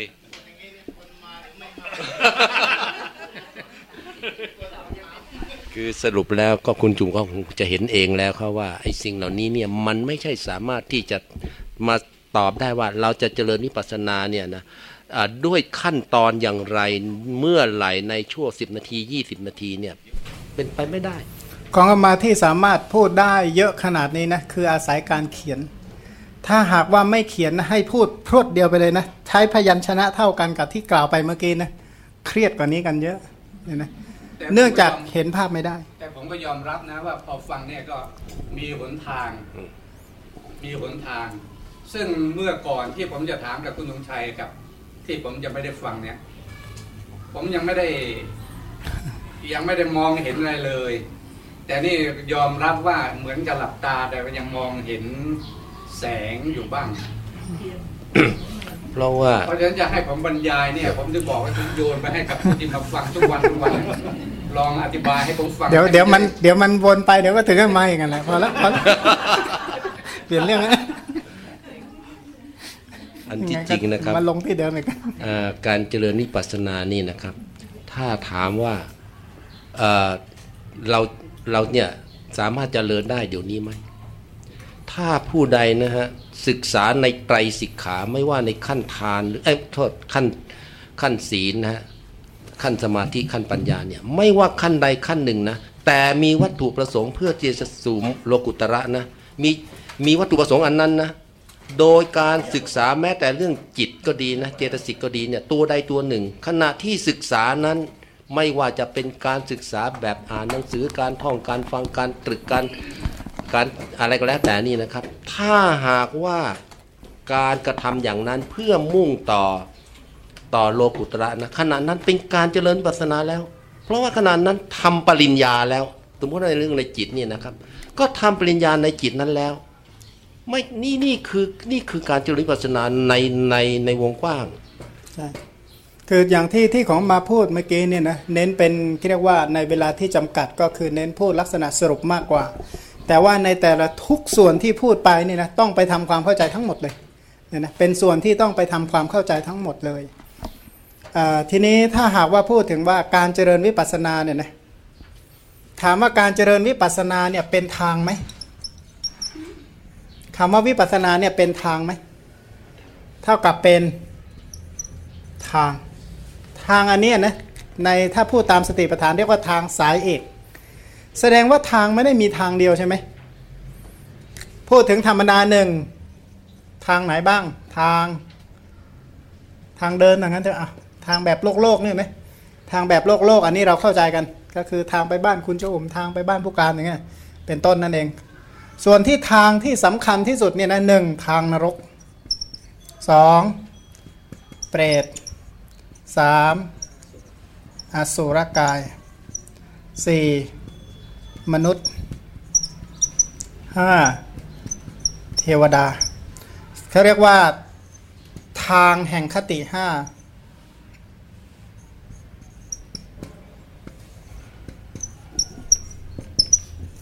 เรียกว่าทางแห่งคติห้าเนี่ยนะเสร็จแล้วอันนี้ทางเพื่อทางที่เป็นไปเพื่อพ้นคติอันนะ เป็นทางที่เป็นไปเพื่อพ้นจากคติห้าเรียกว่าทางแห่งพระนิพพาน ทางแห่งพระนิพพานเนี่ยนะตัวทางจริงๆอะที่ประสบความสำเร็จเลยก็คืออริยมรรคอริยมรรคอันนี้แหละเขาเรียกว่าทางพ้นทุกข์หรือทางพ้นวัฏทุกข์เนี่ยนะในบุคคลที่เรียกว่าจะเจริญทางนี้นะจะต้องรู้ทางอื่นเป็นอย่างดี ว่าทางไปนรกเนี่ยได้แก่อะไร เจตนา 12เนี่ยนะอกุศลเจตนา 12 ทางเปรตอสุรกายแล้วก็สัตว์เดรัจฉานก็เหมือนกันก็คือเจตนา 12เนี่ยคือทางแห่งอบายเนี่ยนะส่วนทางแห่งสุขติคืออนนะมนุษย์กับเทวดาเนี่ยนะเฉพาะเทวดาที่เป็นกามเนี่ยก็คือเจตนา 8 ถ้าทางแห่งพรหมรูปประพรหมก็เจตนา 5 อรูปประพรหมก็ เจตนาสี่เนี่ยนะอันนี้เขาเรียกว่าเทวคติเนี่ยนะอันนี้ก็มนุษย์กับเทวดาเนี่ยนะประเภทกามาวจร เพราะฉะนั้นในเบื้องต้นเลยพื้นฐานธรรมดาถ้าหากว่านั่งนั่งกันอยู่นี่นะถ้าใครถามว่าอ้าวคุณโจมเจริญวิปัสสนายังไง บอกว่าคุณรู้จักทางไหมล่ะ ถ้าคุณคิดอย่างเงี้ยไปนรกได้ไหม คิดอย่างเงี้ยเจตนาแบบเนี้ยไปเปรตอสุรกายสัตว์เดรัจฉานหรือไปมนุษย์ไปเทวดาไปไหมแล้วคุณรู้จักทางเหล่านี้เป็นอย่างดีไหมว่าอันนี้เขาเรียกว่าทางในสังสาระนะถ้ารู้จักทางในสังสารวัฏแล้วคุณค่อยคิดจะเจริญทางเพื่อพ้นจากวัฏฏะถ้าบอกว่าทางนรกก็ไม่รู้ทางเปรตอสุรกายก็ไม่รู้สักอย่างจะออกมาถามว่าออกจากไหนล่ะเนี่ยนะ ถ้าขับรถจำนวนว่าในวัฏฏะยังไม่รู้แล้วจักรู้วิวัฏฏะได้อย่างไร เพราะฉะนั้นในชั้นต้นก็คุยในเรื่องของวัฏฏะก่อนว่าอะไรคือทางแห่งอบายเนี่ยนะเป็นต้นนั่นเองถ้าพื้นฐานเข้าใจเรื่องนี้ดี สัตว์ทั้งหลายจะขวนขวายในในทางแห่งวิวัตตะเป็นอย่างดี เพราะว่าทางตรงนี้เนี่ยเรียกว่าทางแห่งวิวัตตะเนี่ยนะวิวัตตะ เพราะฉะนั้นผลของอันนี้ อันนี้ก็เท่ากับถ้าดำเนินถึงก็เป็นนิพพานเนี่ยนะดับวัตตะนั่นเองอันนั้นเรียกว่าสิ้นสุดวัตตะทำลายวัตตะ แต่ถ้าอันนี้ก็วัตตะเนี่ยยาวเนี่ยนะวัตตะเนี่ยยาวต่อไปเนี่ยนะเพราะฉะนั้นพระองค์ก็เลยมาแสดงเรียกว่าเป็นทาง เพราะฉะนั้นพวกนี้เป็นทางทั้งหมดแหละเราจะเจริญทางไปสู่ที่ไหน เพราะนี้ทางเหล่านี้เนี่ยนะรู้ได้อย่างไร อารมณ์ของสัตว์ทั้งหลายมีหกใช่ไหม อารมณ์หกในอารมณ์หกเนี่ยนะเรายกรูปารมณ์ มีรูปารมณ์แล้วไปนรกได้ไหมเนี่ยนะรูปารมณ์แล้วเป็นเปรตอสุรกาย รูปารมณ์เดรัจฉาน แล้วรูปารมณ์เป็นเหตุให้ไปสู่มนุษย์ รูปารมณ์เป็นเหตุให้ไปสู่เทวดา แล้วถ้าจะพ้นทุกเนี่ยนะพิจารณารูปารมณ์นั้นอย่างไรเนี่ยนะก็ต้องเอารูปารมณ์เนี่ยสงเคราะห์ทางแห่งคติ5เนี่ยนะจึงจะรู้ทางพ้น คติ 5 เพราะฉะนั้นวิปัสสนาคือในทางแห่งวิวัตตะทางอันนี้นี่แหละ พระพุทธเจ้าเป็นเป็นผู้ทำทางนี้ขึ้น เป็นผู้บอกทางนี้ขึ้น ตอนแรกพระองค์ทำทางนี้ให้เกิดขึ้น เพราะว่าทางนี้เป็นอะไรธรรมะ เป็นประเภท ภาเวตัพะเป็นภาเวตัพธรรม พระพุทธเจ้าสร้างทางอันนี้เกิดให้เกิดขึ้นก่อน ในจิตของพระองค์นะเสร็จแล้วพระองค์ก็บอกทางอันนี้แก่ สัตว์ทั้งหลาย สัตว์ทั้งหลายก็ดำเนินตามทางสายนี้ สัตว์ทั้งหลายเลยพ้นทุกข์แต่ว่าคนที่จะเดินทางสายนี้ดีเนี่ยนะทางห้าสายก่อนหน้านี้ต้องรู้ดีเนี่ยนะผู้ที่รู้ดีในทางโดยเฉพาะทางแห่งอบาย คนนั้นเนี่ยนะศีลจะดีขึ้นเนี่ยนะเห็นรูปารมณ์แล้วจะทำยังไงจะไม่ทุจริตเนี่ยนะเพราะว่าถ้าปล่อยให้ทุจริต 12เนี่ยเกิดขึ้นนะนี่คือทางแห่งอบาย เพราะฉะนั้นก็จะกลัวที่จะโอตปะอย่างแรงกล้าเนี่ยนะที่จะพิจารณาอารมณ์แบบนี้อกุศลนะมีโทษ พอแยกแยะในส่วนนี้ดีอ้าวแล้วคิดยังไงส่วนนี้จึงจะไปสู่สุขติได้เนี่ยนะอย่างน้อยที่สุดก็ปลอดภัยในวัฏฏะก่อนนะสุขติชาติหนึ่งก็ยังดีเอ๊ถ้าจะตัดคติทั้งหลายเนี่ยนะต้องรู้อารมณ์อย่างไรเนี่ยนะเมื่อรู้ลักษณะนี้แล้วนะฮะพระโยคาวจรนำเอาศีลขึ้นมาวิเคราะห์ รู้คุณของศีลรู้โทษของศีลนะครับ ถ้าอย่างนั้นเนี่ยนะฮะพระโยคาวจรรู้ทางอย่างนี้แล้วนะครับ แล้วก็มุ่งทางวิเคราะห์ศีลนะเพื่อมุ่งทางพระนิพพานเนี่ยนะครับ ถือว่าเจริญวิปัสสนาหรือเปล่าครับ แต่ใช้คำว่าวิปัสสนาก็ไม่ถูกไม่บริบูรณ์นักนะควรว่าเจริญทางแห่งท่านใช้คำว่าโพธิปัจจยธรรม เรียกว่าเจริญโพธิปัจจยธรรมธรรมที่อยู่ในฝักฝ่ายแห่งโพธิ หรือความตรัสรู้ คือโพธิปัจจยธรรมนั้นไม่ใช่วิปัสนาอย่างเดียวใช่ไหมทั้งศรัทธาเนี่ยนะการตรัสรู้ธรรมเนี่ยนะต้องอินทรีห้าใช่ไหมศรัทธาวิริยะสติสมาธิและปัญญา ไม่ใช่ว่าปัญญาอย่างเดียวไอ้อะก็ปัญญาอย่างเดียวก็ไม่ใช่ เพราะว่าอย่าลืมนะถ้าพูดอินทรีห้าปัญญานี่มันข้อห้านะหนึ่งศรัทธาสอง วิริยะสามสติสี่สมาธิแล้วก็ห้าปัญญาศรัทธานั่นแหละบ่งถึงว่า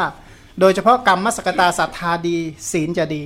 ตถาคตโพธิศรัทธาดีศีลก็จะดีด้วย แต่ทีนี้ศีลบางอย่างต้องอาศัยความเพียรพยายามเป็นต้นเนี่ยนะ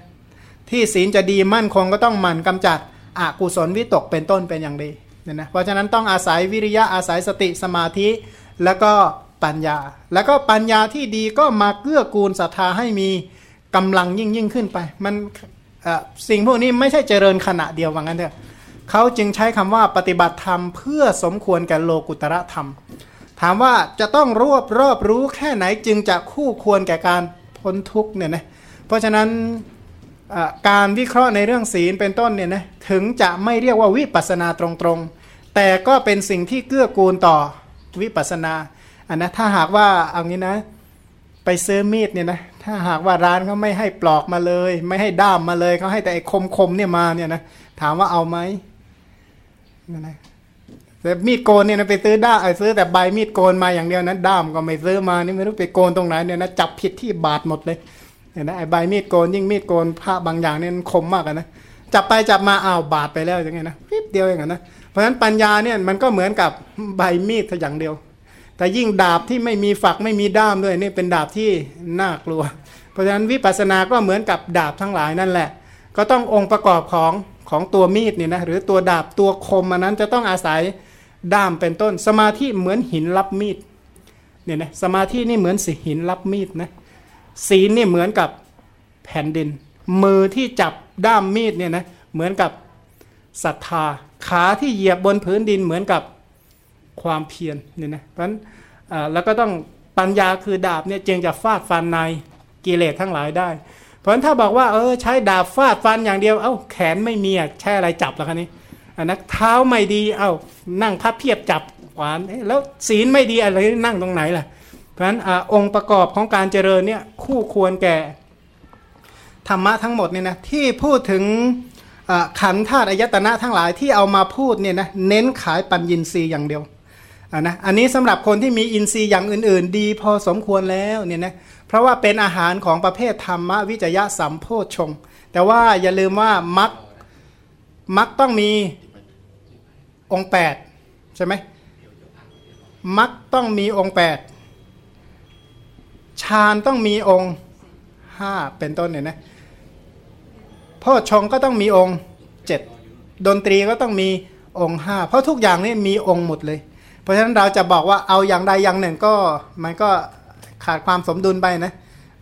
ก็เหมือนกับกับข้าวนะใช้แต่เกลืออย่างเดียวนี่แย่เนี่ยนะ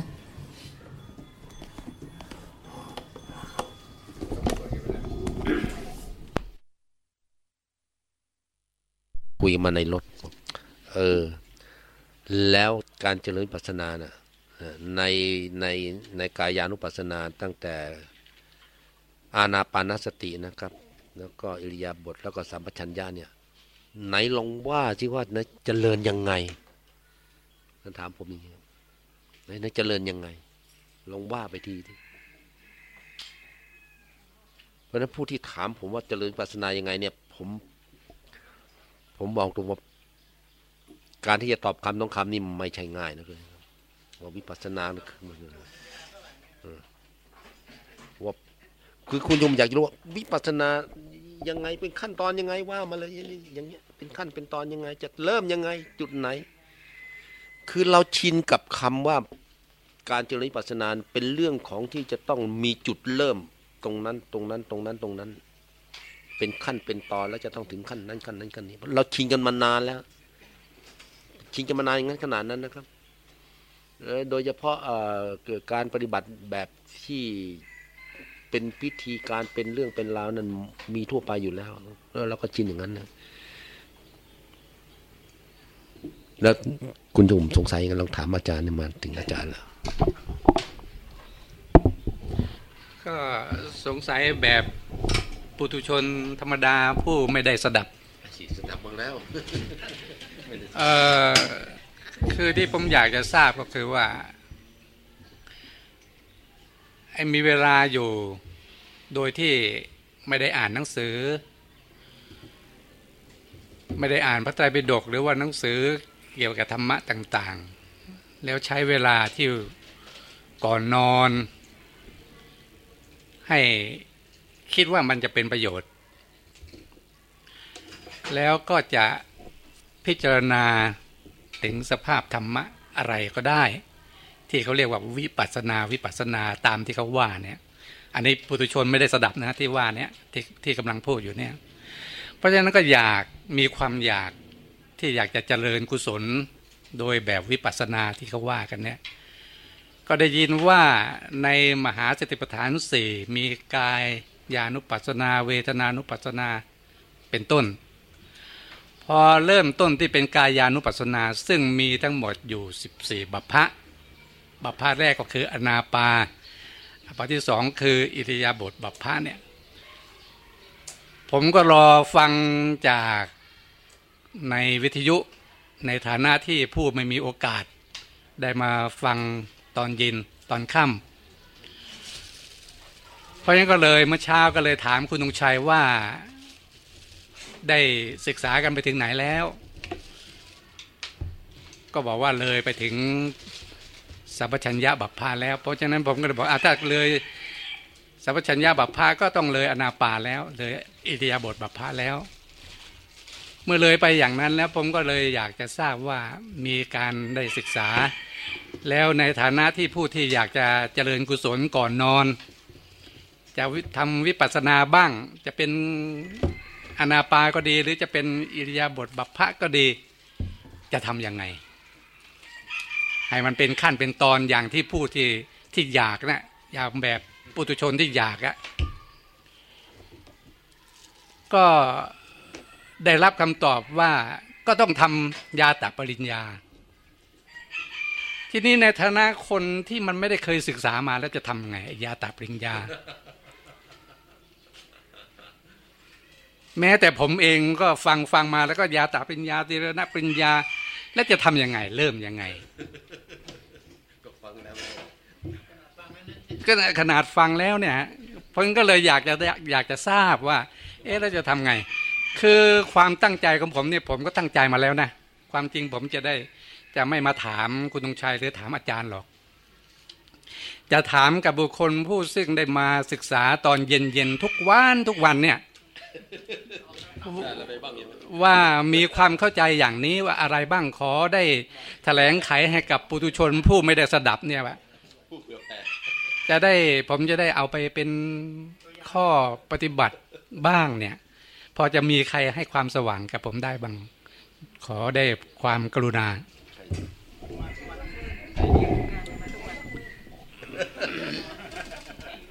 คือเกสรนั่นะ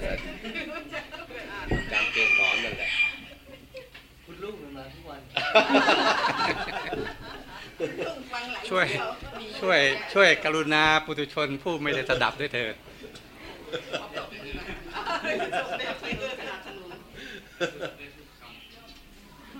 อยู่ในเทพหมดใช่ไหมยกเทปไปให้ จะยกเทปไปให้สิทธิ์มีอาจารย์ก็ยุ่งด้วยนะเนี่ย ใครสักคนก็ได้พูดมาเลยค่ะ เสียเวลาไม่ก็มีแต่ผู้อยาก จะฟังอาจารย์พูดมาตั้งกี่วันแล้วอะแล้วเราจะเดินได้ยังไงนั่นแหละนี่คือความอยากของผมไงว่าอยากจะเจริญน่ะจะเจริญยังไง ไม่ใช่คุณจะอุ่มคนเดียวค่ะผู้ที่เงียบเงียบๆนี่อย่าหาว่าไม่อยากนะแล้วทำไมไม่ถามมาก่อนนะแต่ว่าเราต้องเทียมเนื้อเทียมตัวคือใครจะสงทอดบ้าง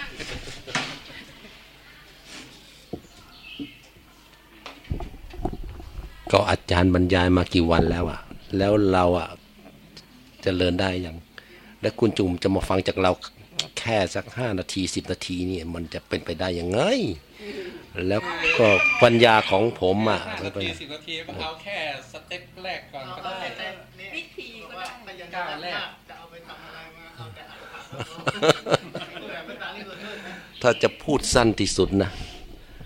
การเจริญวิปัสสนาเนี่ยทำยังไงเนี่ยนะ พูดสั้นที่สุดเลยนะทำปริญญา เท่าเนี้ยไม่ต้องขยายเยอะถามว่าทำปริญญาเนี่ยนะทำปริญญาอะไร เออ ถามว่าทำปริญญาทำปริญญาอะไรอ่าต้องรู้ความหมายก่อนนะปริญญาเนี่ย แล้วถามว่าเอาอะไรมาทำตอบบอกว่า เอาทุกขสัตว์น่ะมาทำจบ ถ้าทำได้ครบเมื่อไหร่นะหรือขณะทำนะนั่นแหละขณะเจริญนิพพานา ผมพูดได้เท่าเนี้ยขณะที่ทำปริญญานะ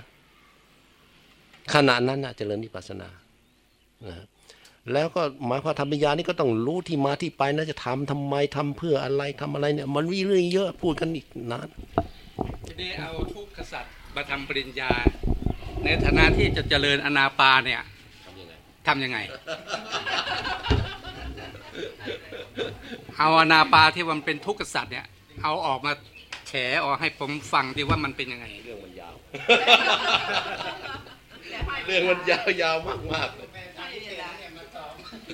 ไม่ใช่ซ้อมครับไม่ใช่ซ้อมนี่เป็นความพวกนี้มันเรียนกันทุกวันทุกวันเนี่ยนะคือถ้าหากว่ามีในวิทยุผมฟังผมก็พอจะได้เอาไปวิจัย ทีนี้มันไม่มีไม่มีเข้าก็ เอ๊ะมันก็รอรออยู่ยังนะมันยังไม่ถึงจุดนั้นนะเพราะฉะนั้นก็เลยถือโอกาสถามคุณธงชัยเมื่อเช้านี้ว่าเสร็จแล้วคุณธงชัยก็บอกเลยไปถึงอะไรอะ เลยอิริยาบถไปแล้ว เพราะฉะนั้นก็เลยอนาปามาแล้วก็เลยเอาอนาปาเถอะคือผมก็ตอบคุณจุมไปบอกว่าในบัพพะที่เรียนมาสามบัพพะผมผมเข้าใจในอิริยาบถหรือปสัมปชัญญะเนี่ยมากกว่า แล้วก็ในอาณาปานสตินั้นเนี่ยเข้าใจค่อนข้างที่จะยากสักหน่อยนะฮะแต่ถ้าหากว่าเป็นสัมปชัญญะก็พอจะเข้าใจ พอจะเท่านั้นนะทีนี้ถ้าหากว่าเป็นอิริยาบถบัพพะที่ว่าคุณธงชัยพอจะเข้าใจนี่อืมเอาทุกขสัตว์ขึ้นมาวิจัยเลยเอาทุกขสัตว์ของอิริยาบถเนี่ยอะคืออะไร ทุกขสัตว์ของอริยบทคือวายโยธาตซึ่งเป็นทุกขสัตว์อย่างหนึ่ง เข้ามาทำปริญญาทำปริญญาในทุกขสัตว์ตัวนี้เมื่อไหร่เป็นการเจริญวิปัสสนาในอิริยาปัฏฐบัพพะในสัมปชัญญะบัพพะเมื่อนนั้นนี่ก็เป็นคำตอบที่สั้นที่สุด เดี๋ยวเอาแค่นี้ก่อนนะอาทานที่ผมกล่าวอย่างนี้ถามว่าถูกต้องไหมครับ ก็คงจะตอบได้เท่านี้ก่อนนะ คือการทำปริญญาในวายโยธาตนะฮะซึ่งมีจิตเป็นสมุทฐาน เอาให้มันใกล้กับอีกนิดนึง นั่นแหละ ขณะที่ทำปริญญานั้นน่ะนะฮะทำปริญญายังไงก็ว่ายยาวน่ะนั่นแหละคือการเจริญวิปัสสนา ราะฉะนั้นก็ไม่ใช่เรื่อง ไม่ใช่เรื่องสั้นและไม่ใช่เรื่องง่ายเรื่องยาว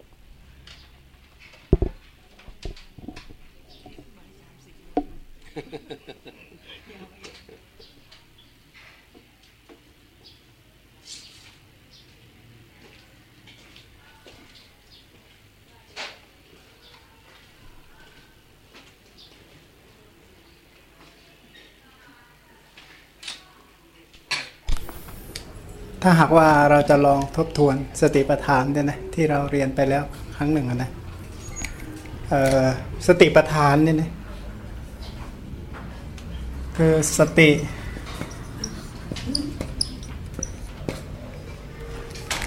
คำว่าสติปัฏฐานเนี่ยนะโดยคำก่อน โดยคำนี่มีอยู่สามความหมายหนึ่งอะนะอารมณ์ของสติ สองอันนะคือวิธีการตั้งสติ อันนี้สำหรับพระพุทธเจ้านะ พิเศษเลย วิธีการตั้งสติแบบพระพุทธเจ้าเมื่อตามสอนสาวกเนี่ยนะโดยอากะที่ปฏิบัติ 3 ประการ ทีนี้สามตัวสตินะที่เรียกว่าการเจริญสติปัฏฐานเป็นการเจริญ ตัวสติเนี่ยนะเป็นการเจริญตัวสติไม่ใช่ไปเจริญอารมณ์ ไม่ใช่ไม่ใช่ข้อ 2 เพราะข้อ 2 เป็นวิธีของพระพุทธเจ้าเวลาสั่งสอนลูกศิษย์เนี่ยนะสามประเภท เพราะฉะนั้นคำว่าการเจริญสติปัฏฐานหรือการเจริญวิปัสสนาก็คือการเจริญตัวสติเนี่ยนะทีนี้คำว่าตัวสตินี้เราต้องต้องไม่ลืมก่อนเนยนะพูดถึงลำดับปัจจัยก่อนที่คำว่าสติปัฏฐานจึงจะเกิดเนี่ยนะ สติปัฏฐานถามว่าสติปัฏฐานเนี่ยเกิดจากปัจจัยอะไรอันนะอะไรเป็นอาหารของสติปัฏฐานเนี่ยนะคือสุจริตสามสุจริตสามก็มีอาหารคืออันนะอินทรีย์สังวร อินทรีย์สังวรก็มีอาหารคือสติบวกสัมปชัญญะ สติสัมปชัญญะก็มีอาหารคืออโยนิโส โยนิโสมนสิการก็มีอาหารคืออันนะศรัทธาศรัทธาก็มีอาหารคืออันนะฟังอย่างบริบูรณ์เหมือนกันเถอะสรุปก็ฟังสติปัฏฐานสูตรมาอย่างช่ำชองเหมือนกันอันนะทีนี้คำฟังก็คือการครบสัตว์บุรุษนั่นเอง นะเพราะการครบสัตว์บุรุษเป็นปัจจัยให้เกิดการฟังที่บริบูรณ์ การฟังบริบูรณ์ถ้าให้เกิดศรัทธาที่บริบูรณ์ศรัทธาที่บริบูรณ์ย่อมยังโยนิโสมนสิการให้บริบูรณ์โยนิโสมนสิการที่บริบูรณ์ก็ยังสติสัมปชัญญะให้บริบูรณ์ สติสัมปชัญญะที่บริบูรณ์ก็ยังอินทรีย์สังวรให้บริบูรณ์ อินทรีย์สังวรที่บริบูรณ์ก็ยังสุจริตสามให้บริบูรณ์ สุจริตสามที่บริบูรณ์ก็ยังสติปัฏฐานให้บริบูรณ์ ทีนี้สติปัฏฐานที่บริบูรณ์ก็ยัง พชงให้บริบูรณ์โพชงที่บริบูรณ์ก็ยังวิชาวิมุตให้บริบูรณ์เนี่ยนะก็คือการบรรลุมรรคผลที่บริบูรณ์ขึ้นไปทีนี้คำว่าสติปัฏฐานเนี่ยนะอันนี้เป็นธรรมะสายนี้เขาเรียกว่าสายกุศล เป็นธรรมะสายกุศล เป็นธรรมะที่จะต้องเจริญขึ้นเนี่ยนะทีนี้คำว่าเจริญกุศลเนี่ยนะอันนี้เป็นสาย จิตและเจตสิกใช่ไหมกุศลธรรมทั้งหลายก็คือจิตและเจตสิกทีนี้จิตเจตสิกเกิดขึ้นมาเขาต้องรู้อารมณ์เนี่ยนะต้องรู้อารมณ์อันนะก่อนที่จะขยายตรงนั้นพูดถึงว่าอุปาทานขันห้าก่อน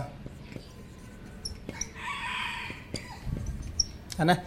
สายนี้ละไว้ก่อนอย่างนั้นเถอะมาพูดถึงตัวทุกขสัตว์นะที่เรียกว่าอุปาทานขันห้าอุปาทานขันห้านั้นประกอบไปด้วยหนึ่งรูปสองเวทนาสามสัญญาสี่สังขารห้าวิญญาณเนี่ยนะในอุปาทานขันห้ารวมเนี่ยนะขันห้าประชุมกันนั่นแหละเราเรียกว่าเรียกว่าอะไร อันนะจึงมีบัญญัติว่าสัตว์บุคคล นระเป็นต้นนั่นเอง สัตตะปุคละนระปุริสะทั้งหลายแหล่เนี่ยนะก็คือเป็นที่รวมของออุปาทานขันห้าอุปาทานขันห้าซึ่งประกอบไปด้วยรูปเวทนาสัญญาสังขารและวิญญาณคำว่าอุปาทานขันเนี่ยนะแปลว่า รูปขันที่เกิดจากอันนะอุปาทาน อุปาทานเนี่ยทำให้ขันเหล่านี้เกิดขึ้นเนี่ยนะคำว่าอุปาทานเป็นชื่อของตัณหากับทิฏฐิเนี่ยนะตัณหากับทิฏฐิเป็นอุปาทาน อุปาทานเนี่ยแหละเป็นตัวทำให้ขันห้าเกิดขึ้น ทีนี้ขันห้าเหล่านี้ก็เป็นอารัมมณปัจจัย ของอุปาทานอีกต่อไปเนี่ยนะ อันนี้คือตัวพันขันห้าอันนะอุปาทานขันห้าเนี่ยที่รวมเรียกว่าชาติทุกชราทุกพยาธิทุกมรณะทุกโสกะปริเทวะทุกขโทมนัสและอุปาญาตก็คือตัวขันห้าเนี่ยนะปัญชีวิตของสัตว์ทั้งหลายเนี่ยนะก็เป็นอยู่อย่างนี้ตัวขันห้าอันนี้สายสมุทัยตัวอุปาทานขันห้าเป็นทุกขสัตว์เนี่ยนะ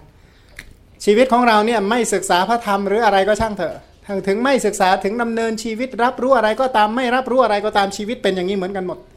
นะคือชีวิตเป็นไปตามอุปาทานเป็นปัจจัยให้มีขันห้าขันห้าเป็นปัจจัยให้มีอุปาทาน อุปาทานก็เป็นปัจจัยให้มีอะไร ก็ขันห้า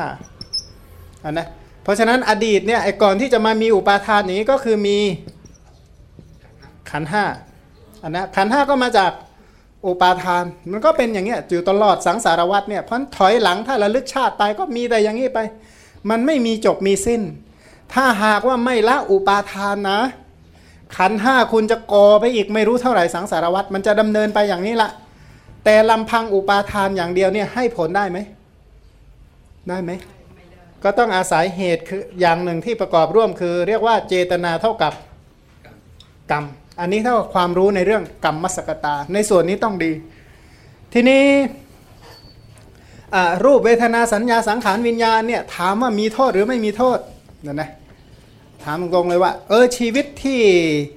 ทำเหตุคือตันหาอุปาทานกรรม เพื่อให้มีขันห้าขันห้าเป็นปัจจัยให้มีอุปาทาน ชีวิตที่ดำเนินไปลักษณะแบบนี้ทุกวันทุกวันทุกวันทุกทุกชาติ ทุก ๆ หลาย ๆ ชาตินะที่พระองค์อุปมาว่าชีวิตที่ดำเนินไปอย่างนี้ น้ำตามมากกว่าน้ำทะเลมหาสมุทรถามว่าดีไหมอย่างนั้นนะก็บอกว่าไม่ดีแน่ เพราะผลพวงของสิ่งเหล่านี้คืออะไรหนึ่งนะโศกโศกะบวก ปริเทวะเนี่ยนะอย่างหนึ่งก็หนึ่งก็สองเลยนะสาสามสี่คือ ทุกบวกโทมนัสเนี่ยนะอันนี้เป็นผลพวงที่ค่อนข้างชัดเจนมาก แล้วก็อย่างหนึ่งก็คืออุปาญาต เดี๋ยวนะแล้วสัตว์ทั้งหลายก็อาศัยสิ่งเหล่านี้เศร้าหมองนี่คือผลพวงของทุกขสัตว์ถามว่ายินดีที่จะเป็นอย่างนี้ต่อไปไหมเนี่ยนะก็บอกโอ้ไม่น่ายินดีว่างั้นเถอะสรุปแล้วสังสารวัตที่เป็นไปอย่างนี้เนี่ยนะเมื่อไม่นานนี้มาทึกนึกลักษณะนึกถึงเออเด็กน้อยที่กินน้ำนมเนี่ยนะแล้วก็นึกถึงเออทุกวันทุกวันเราดื่มนมกล่องนั่นนะนะดื่มนมวันละกล่องสองกล่องนั่นนะ แล้วก็นึกถึงสูตรหนึ่งที่บอกว่าโหน้ำนมที่เธอดื่มกินเนี่ยมากกว่าน้ำทะเลมหาสมุทรเนี่ยนะผมต้องดื่มนมอีกขนาดนั้นเลยเหรอเนี่ยอที่ผ่านมานะพูดถึงที่ผ่านมา แต่ถ้ายังดับอุปาทานไม่ได้โอ้โหไม่รู้อีกกี่เต้าก็ไม่รู้นมอะนะมันก็กินต่อไปอีกเถอะนะเพราะฉะนั้นสรุปแล้วว่าชีวิตในสังสารวัฏไม่ได้มีความสุขความเจริญ สรุปไม่ดีว่างั้นเถอะ ทีนี้ถามว่าไม่ดีต้องการตัดวัตตะอันนี้ต้องการทํำยังไง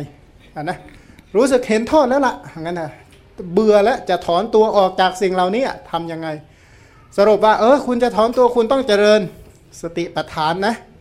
ต้องเจริญสติปัฏฐาน เพราะการเจริญสติปัฏฐานเนี่ยเป็นทางสายเอกเพื่อความบริสุทธิ์ของสัตว์ทั้งหลาย เพราะอาศัยสิ่งเหล่านี้แหละสัตว์ทั้งหลายจึงเศร้าหมองเนี่ยนะสายรูปเวทนาสัญญาสังขารวิญญาณนี่แหละสัตว์ทั้งหลายเลยเศร้าหมองเลยอ่าเพราะอาศัยขันทั้งหลายเหล่านี้นี่แหละ ความโศกก็เกิดเนี่ยนะความคร่ำครวญก็เกิดความทุกข์ก็เกิดความเสียใจก็เกิดแล้วก็ความคับแค้นใจก็เกิดขึ้นเนื่องจากขันห้านี่นะ เพราะฉะนั้นคุณเจริญสติปัฏฐานนะเป็นทางสายเดียวเพื่อหมดจดจากสิ่งเหล่านี้ะนะเป็นทางสายเดียวทีนี้คำว่าทางสายเดียวหรือทางสายเอกที่เรียกว่าสติปัฏฐานเนี่ยนะพระพุทธเจ้าทรงแสดงไว้สองวาระวาระที่หนึ่งเรียกว่า อุเทศเนี่ยนะสองนิเทศเนี่ยนะอุเทศเท่ากับหัวข้อนะหัวข้ออันนี้เท่ากับขยายอันนะอุเทศเท่ากับหัวข้อนิเทศเท่ากับขยายทีนี้ในอุเทศพระองค์ทรงแสดงว่าอย่างไร พระพุทธเจ้าแสดงว่าอย่างไร แสดงอุเทศเนี่ยนะ ว่าถ้าหากว่าต้องการพ้นโสกะปริเทวะทุกขโทมนัสอุปาญาตคุณต้องเจริญสติปัฏฐานนะ สติปัฏฐานแบ่งออกเป็นอุเทศกับนิเทศอ่านิเทศเอ่ออุเทศก่อนว่าไงศีลสมาธิปัญญาให้ผ่านค่ะอ่าเอาเอาถามคนสิทธิ์เก่าดีกว่าว่าไงคุณเอาคุณกันแล้วกันนะคุณนภาเอาคุณนภาอุเทศว่าไงอา จารย์เกสรกันแล้วกันโอ้หน้าแตกก็งามนี่แหละดีนะแต่จบสติปัฏฐานบอกว่าผ่านหลักสูตรสติปัฏฐานมาแล้วเนี่ยเสียแน่อันนะอุเทศเขาว่าไงอ่ากาเย กายานุปัสสีวิหารติ อาทาปีสัมปชานโนสติมาวินยะโลเกยพิชาโทมนัสสังเนี่ยนะ อันนี้เขาเรียกว่าอุเทศ นะนะเวทนาสุเวทนานุปัสสี จิตเต จิตานุปัสสีธรรมเมสุธรรมานุปัสสีอะนะหัวข้อนั้นแหละ เพราะฉะนั้นจะพูดมาเฉพาะสี่คำคือหนึ่งกายานุปัสสีเนี่ยนะสองเวทนานุปัสสีสามจิตตานุปัสสี แล้วก็ธรรมานุ ปัสสี อันนี้เราจะพูดถึงอุเทศก่อนนะอันนะก็เท่ากับคำว่ากายบวกอนุปัสสี เวทนาบวกอนุปัสสี จิตบวกอนุปัสสีธรรมะบวกอนุปัสสีคำว่ากายตัวนี้เป็นชื่อของอะไร เป็นชื่อของรูปประคันเรียกว่ากาย เวทนาขันเท่ากับเวทนา ส่วนสัญญากับสังขารเรียกว่าธรรมาเนี่ยนะธรรมะอะนะ ส่วนวิญญาณขันเรียกว่าจิตตา หรือถ้าพูดอีกในหนึ่งรวมกันว่าอันนะกายเท่ากับเป็นรูปเดี๋ยวนะเวทนาเท่ากับเป็นนาม จิตเท่ากับเป็นนาม ส่วนที่แสดงทั้งรูปทั้งนามเลยเรียกว่าธรรมาเดี๋ยวนะอีกในหนึ่งมันก็คือคำแสดงขันห้านั่นเองเนี่ยนะแยกขันห้ามาเป็น กายเวทนาจิตและธรรมมันก็เลยแยกศัพท์มาก่อนคำว่า กายบวกอันนะอนุปัสนาอันนะบวกอนุปัสนา บุคคลผู้มีอนุปัสนา เรียกว่าอนุปัสสี บุคคลผู้มีอนุปัสนา เรียกว่าอนุปัสสี แล้วอนุปัสนามีเท่าไหร่เนี่ยนะตัวอนุปัสนาจริง ๆ นะมี อนุปัสนามี 7 ประการเนี่ยนะเรียกว่าอนุปัสนา 7 อนุปัสนา 7 ประกอบไปด้วยหนึ่งนะนะอนิจจานุปัสนาเนี่ยนะต่อสองทุกขานุปัสนาสามอนัตตานุปัสนาสี่อันนะนิพพิทานุปัสนาห้าอ่าวิราคานุปัสสนาหก นิโรธานุปัสนาเจ็ดปฏินิสักคานะฟังเสียงเอากันแล้วกัน เพราะว่าเขียนเขียนไปก็ เดี๋ยวมาถามว่าอันนั้นสะกดว่ายังไงแยกนะเอาฟังเสียงเอาไปด้วยนะเขียนให้รหัสง่ายๆเนี่ยนะเราจะได้ตามทัน เพราะฉะนั้นวิวันนี้พูดสรุปอย่างเดียวเพราะงั้นส่วนรายละเอียดก็พึงศึกษาเอาในพระไตรปิฎกเถิด เดี๋ยวเดี๋ยวขอขอนิดนึงครับ ขอรายละเอียดเรื่องของอิริยาบถก็ต้องอ๋อจะจะพูดโดยลำดับไงครับอันนะเาอันนี้ตามนั่นแหละแต่ทีนี้ท่านอาจารย์มาบอกเกริ่นไว้ก่อนว่าจะเอาย่อๆผมก็เลยขอต่อรองว่าอย่างอื่นย่อได้ แต่ว่าขออิริยาบถที่ขอละเอียดเอาละเอียดนะครับเดี๋ยวไปถึงตรงนั้นก่อนค่อยว่าอีกทีครับอันนะสองสามสี่ห้าหกเจ็ดเท่ากับอนุปัสนาเจ็ดอนุปัสนาเจ็ดถ้าพูดโดยปริญญาสามปริญญาสามมีหนึ่ง ยาตะปริญญาสองตีรณะปริญญาสามปหานะปริญญาฉะนั้นอนุปัสนาเท่ากับปหานะปริญญาอันนะอนุปัสนาที่เรียกว่าในอนุปัสอนุปัสสีนี่นะเท่ากับปหานะปริญญา แต่เป็นโลกิยะนะโลกิยะปหานะปริญญาเนี่ยถามว่าโดยญาณะระดับญาณะไหน ตั้งแต่พังขยาน นะพังขยานเป็นต้นไป เรียกว่าปหานะปริญญาเนี่ยนะอนุปัสนาเริ่มมีตั้งแต่พังขยานเป็นต้นไป เพราะฉะนั้นก่อนที่จะมาเป็นพังขยานก็คืออุทยพยายานเนี่ยนะเพราะฉะนั้นพระองค์บอกงี้นะว่า คุณเจริญอนุปัสนาเจ็ดในกายเวทนาจิตธรรมนะ แล้วคุณจะนิพพานนะคุณจะพ้นจาก โสกะปริเทวะทุกขโทมนัสและอุปาญาตคุณจะบริสุทธิ์หมดเลย แล้วก็จะทำอริยมรรคให้เจริญขึ้นจะทำพระนิพพานให้แจ้ง คือการตามเห็นกายเนี่ยโดยความเป็นของไม่เที่ยง ไม่ใช่ตามเห็นกายโดยความเป็นของเที่ยง ตามเห็นกายโดยความเป็นทุกข์ไม่ใช่เห็นกายโดยความเป็นสุขตามเห็นกายโดยความเป็นอนัตตาไม่ใช่ตามเห็นกายโดยความเป็นอัตตาตามเห็นกายโดยความเป็นของหน้าเบื่อหน่าย ไม่ใช่เพลิดเพลินตามเห็นกาย โดยความคลายกำหนัดไม่ใช่กำหนัด เนี่ยนะตามเห็นกายโดยความดับไม่ใช่ก่อทุกข์เกิดขึ้นเนี่ยนะตามเห็นกายโดยความเป็นของสละคืนไม่ใช่ถือเอานะไม่ใช่ถือเอาถือมั่น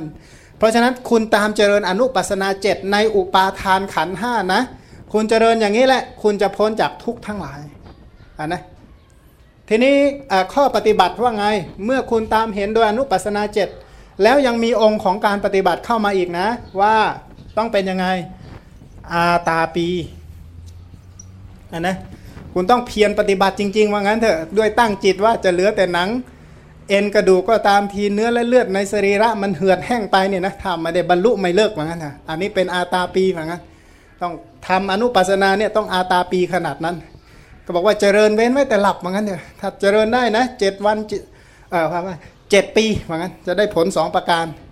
คืออนามิคามถ้าไม่บรรลุเป็นพระอรหันต์ก็เป็นอนาคามีนะถ้าเจริญตามสูตรนี่นะไอตัวนุปัสสนาเนี่ยถ้าเจริญเจ็ดปีอะสืบเนื่องกันถ้าไม่ภายในเจ็ดปีนี่แหละเหมือนกันทีนี้อาตาปีต้องสติมาเนี่ยนะมีสติมาด้วย แล้วก็มีสัมปชาโนเนี่ยนะเพราะฉะนั้นความเเท่ากับวิริยะ สติแล้วก็ ปัญญา เพราะฉะนั้น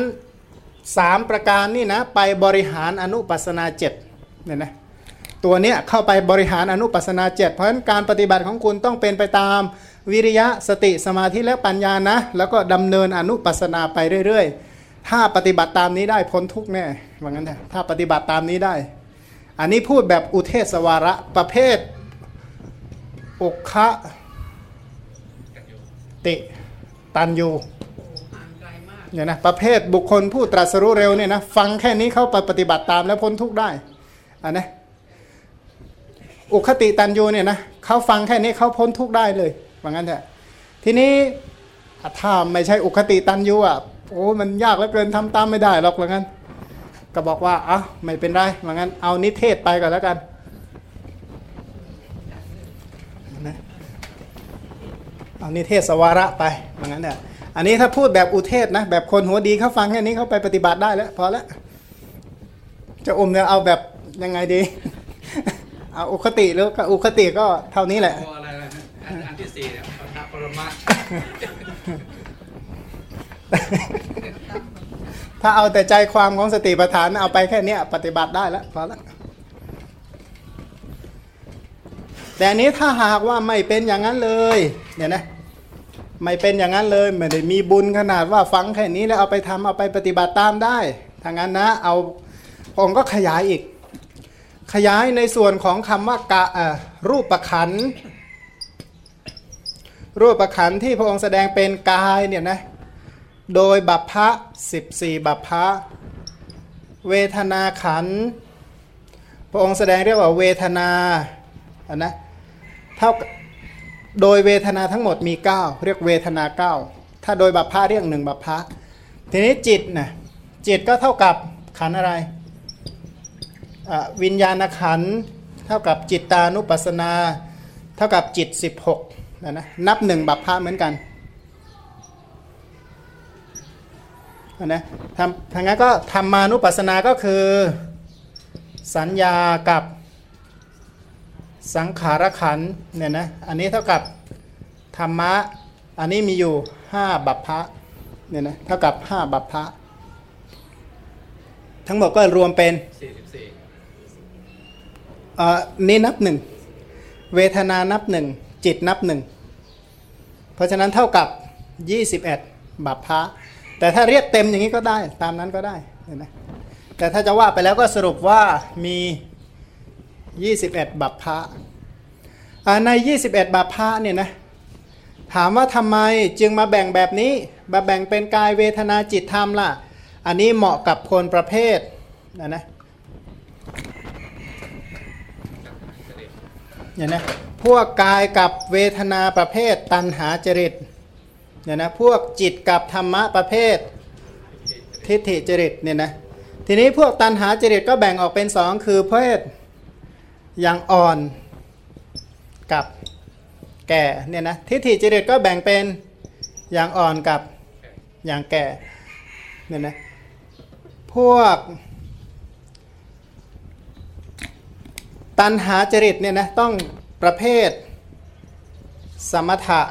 ญาณิก พวกทิฏฐิจริตต้องเป็นสายวิปัสสนาญาณิกเนี่ยนะ ทีนี้ของเราแล้วมาดูว่าเอ๊ะจริตประเภทไหนดี ทิฏฐิจริตมีอะไรเป็นปัจจัย มีอวิชชาเป็นปัจจัย อวิชชาที่เป็นปัจจัยเนื่องจากท่องเที่ยวในอารมณ์อารมณ์เป็นที่ตั้งแห่ง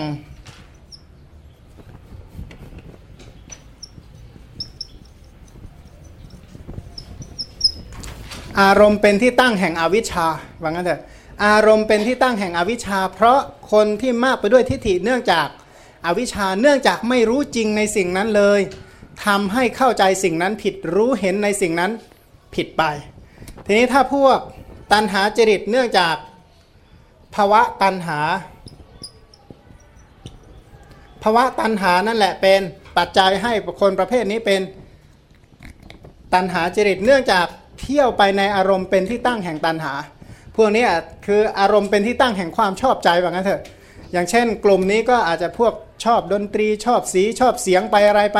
แต่ถ้าสายอวิชาก็พวกเจ้าลัทธิทั้งหลายแหละพวกเจ้าหลักการตั้งทฤษฎีอะไรต่างๆ ขึ้นมา พวกนี้สายอวิชาเพราะฉะนั้นก็แบ่งออกเป็นสองสายเนี่ยนะสายภาวะตันหากับอวิชชาทีนี้ภาวะตันหาเนี่ยว่าเป็นพระองค์ตรัสว่าเป็นสังโยชน์อวิชชาเป็น นิวรณ์เนี่ยนะนิวรณ์ก็เท่าเครื่องกลางกั้นสังโยชน์ก็เป็นเครื่องผูกมัด ทีนี้คนมันไม่ได้มีแต่ตันหาอย่างเดียว ไม่ได้มีแต่ทิฏฐิอย่างเดียว มันเกิดผสมกันเข้าอะ ในคนคนเดียวเนี่ยนะมันแล้วแต่ว่ามันแก่มันอ่อนอาเมื่อทั้งแก่ทั้งอ่อนผสมกัน พระองค์เลยบอกว่าเออสัตว์ทั้งหลายนะ มีอวิชากับตันหาอาวิชชาเป็นเครื่องกลางกั้นตันหาเป็นเครื่องผูกมัดร้อยรัดเนี่ยนะสังสารวัตรก็ดำเนินไปอย่างนี้แหละเพราะฉะนั้นพระองค์ก็เลยมาแจก ขันห้าเป็นเป็นสี่หมวดเนี่ยนะเรียกว่ากายเวทนาจิตธรรม เพื่อแก้จริตทั้งหลายเหล่านี้ เพราะฉะนั้นสรุปว่าคุณจะมาจากจริตไหนก็ช่างเถอะถ้าปฏิบัติตามนิเทศวาระเนี่ยนะยี่สิบเอ็ดบัพพะนี่แก้ได้หมดเลยว่างั้นเถอะแก้ได้หมดเลยขอให้มันได้จริงขนาดว่างั้นเถอะทีนี้ พอเรามีความเข้าใจในเรื่องจริตอย่างนี้แล้ว ทีนี้มาพูดในส่วนบัพพะเดียว อ่าบัพพะเดียวคือบัพพะไหนเออขออภัยไม่ใช่บัพพะเดียว เอากลุ่มสติปัฏฐานกลุ่มเดียวซึ่งเรากำลังเรียนอยู่นะ สรุปก็คือตัวกายานุปัสนาสติปัฏฐาน ในกายานุปัสนาสติปัฏฐานนั้นมีอยู่ทั้งหมดกี่บัพพะสิบสี่14บัพพะหนึ่งอาณาปานะบัพพะสองอ,อิริยาบถสาม ชื่อเต็มคณะว่าจตุ สัมปชัญญะจตุสัมปชัญญะบัพพะสปฏิกูล มนสิการห้าธาตุแล้วก็อีกเก้า6ถึง14ก็คือป่าช้า9มี9ป่าช้าว่างั้นเถอะ ไอป่าช้านี่ไม่ใช่ไปที่ป่ามีต้นไม้นะ แต่หมายถึงซากศพ9ประเภทแล้วกันอย่างไรไปไปอยู่ป่าช้า9ป่าช้าแล้วจะได้ปฏิบัติสติปัฏฐานได้อย่างนี้แย่เลย ทีนี้ในส่วนของอบุคคลผู้เจริญกลุ่มกายานุปัสสนาต้องเป็นประเภทไหน ตันหาจริตอย่างอ่อน คือมันไม่ได้ติดอารมณ์ที่มันละเอียดลึกซึ้งอะนะมันติดรูปติดเสียงติดสรุปแล้วติดกามคุณห้าแต่พวกเวทนาส่วนหนึ่งที่ติดเวทนาละเอียดจะติดระดับฌานเนี่ยนะพวกติดเวทนาจริงๆเนี่ยจะติดเวทนาระดับฌานพวกที่ติดไอ้สีเสียงทั่วๆไปเนี่ยเน้นไปที่ติดติดในอารมณ์เนี่ยนะเพราะฉะนั้นจึงเป็นตันหาจริตอย่างอ่อน ถ้าพวกที่ติดในเรื่องของรูปประคันเนี่ยนะ พวกติดเวทนาขันก็จะเป็นตันหาจริตอย่างแก่เนี่ยนะทั้งนี้ลบเลยนะครับผู้การทันนั้นนะลบอันนะลบเลย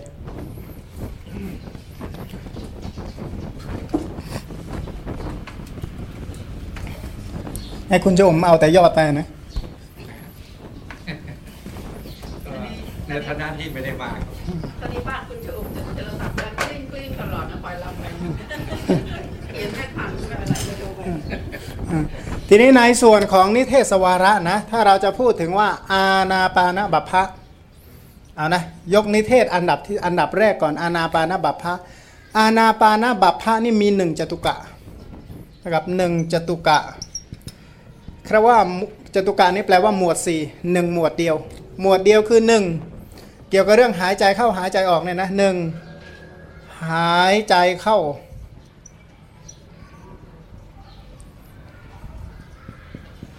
หายใจเข้าหายใจออกเท่ากับยาวอันนะสองหายใจเข้าออกประเภท สั้นสามหายใจเข้าหายใจออกโดยที่กำหนดรู้กองลมทั้งปวง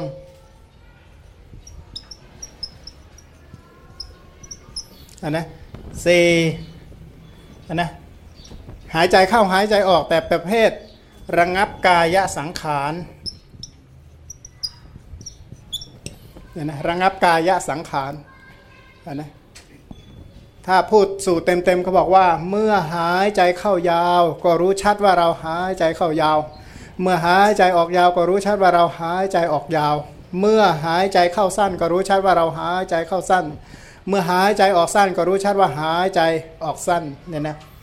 พึงทำศึกษาว่าเราจะเป็นผู้กำหนดรู้กองลมทั้งปวงหายใจเข้า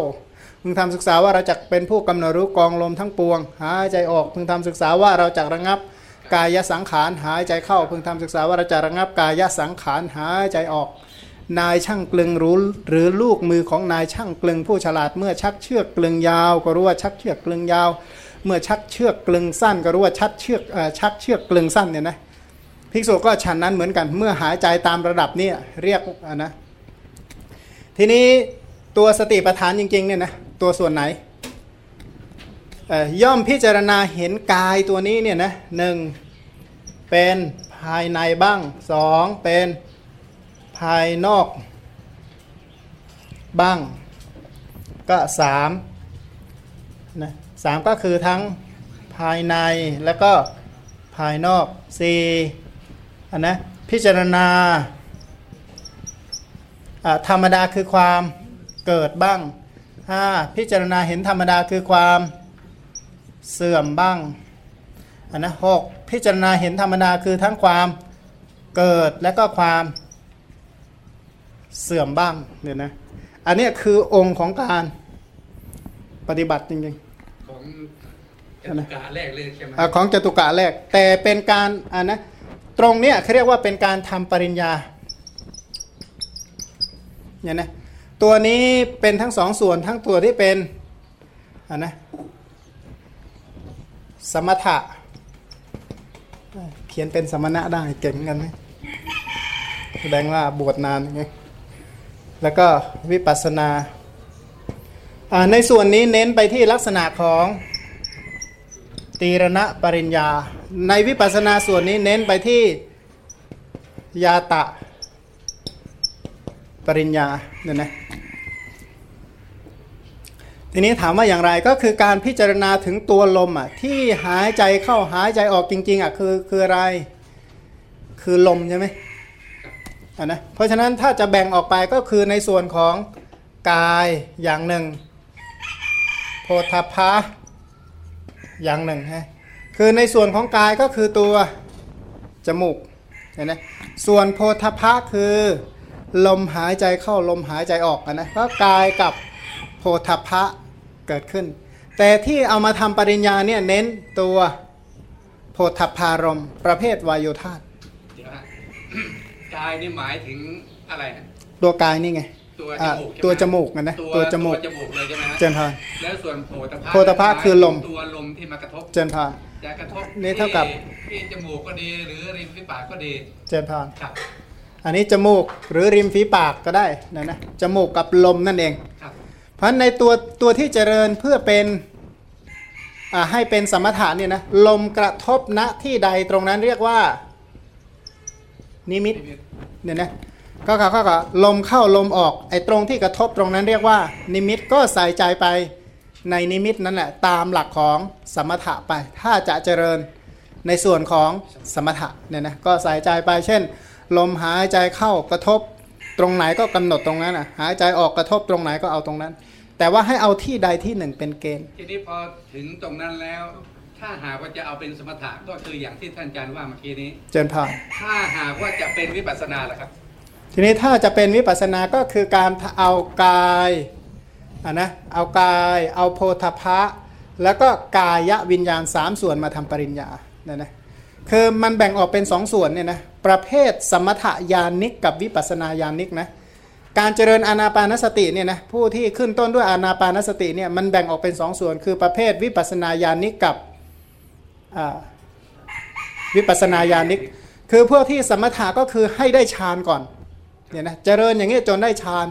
เนี่ยนะเพราะว่าไอ้คำว่าระงับกายสังขารเนี่ยถ้าให้เต็มเต็มๆแล้วนะบริบูรณ์จริง ๆ ก็คือฌานสี่คำนี้นะคนที่จะระงับกายสังขารได้บริบูรณ์จริง ๆ ก็คือคนที่ได้ฌานสี่เพราะฉะนั้นเจริญจนได้ฌานสี่นั่นแหละ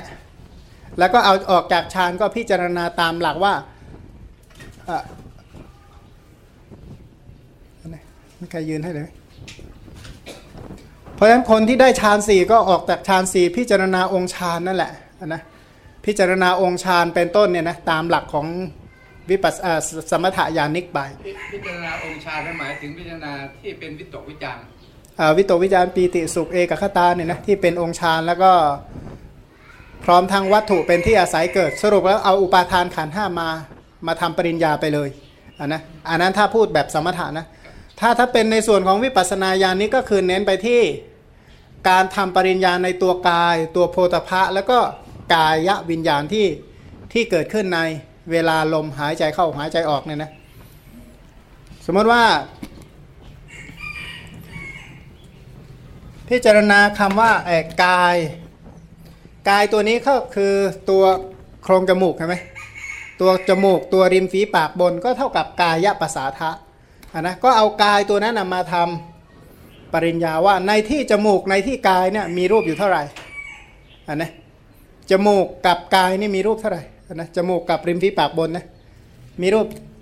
44อะนะ44รูป44รูปก็แบ่งเป็นกายะ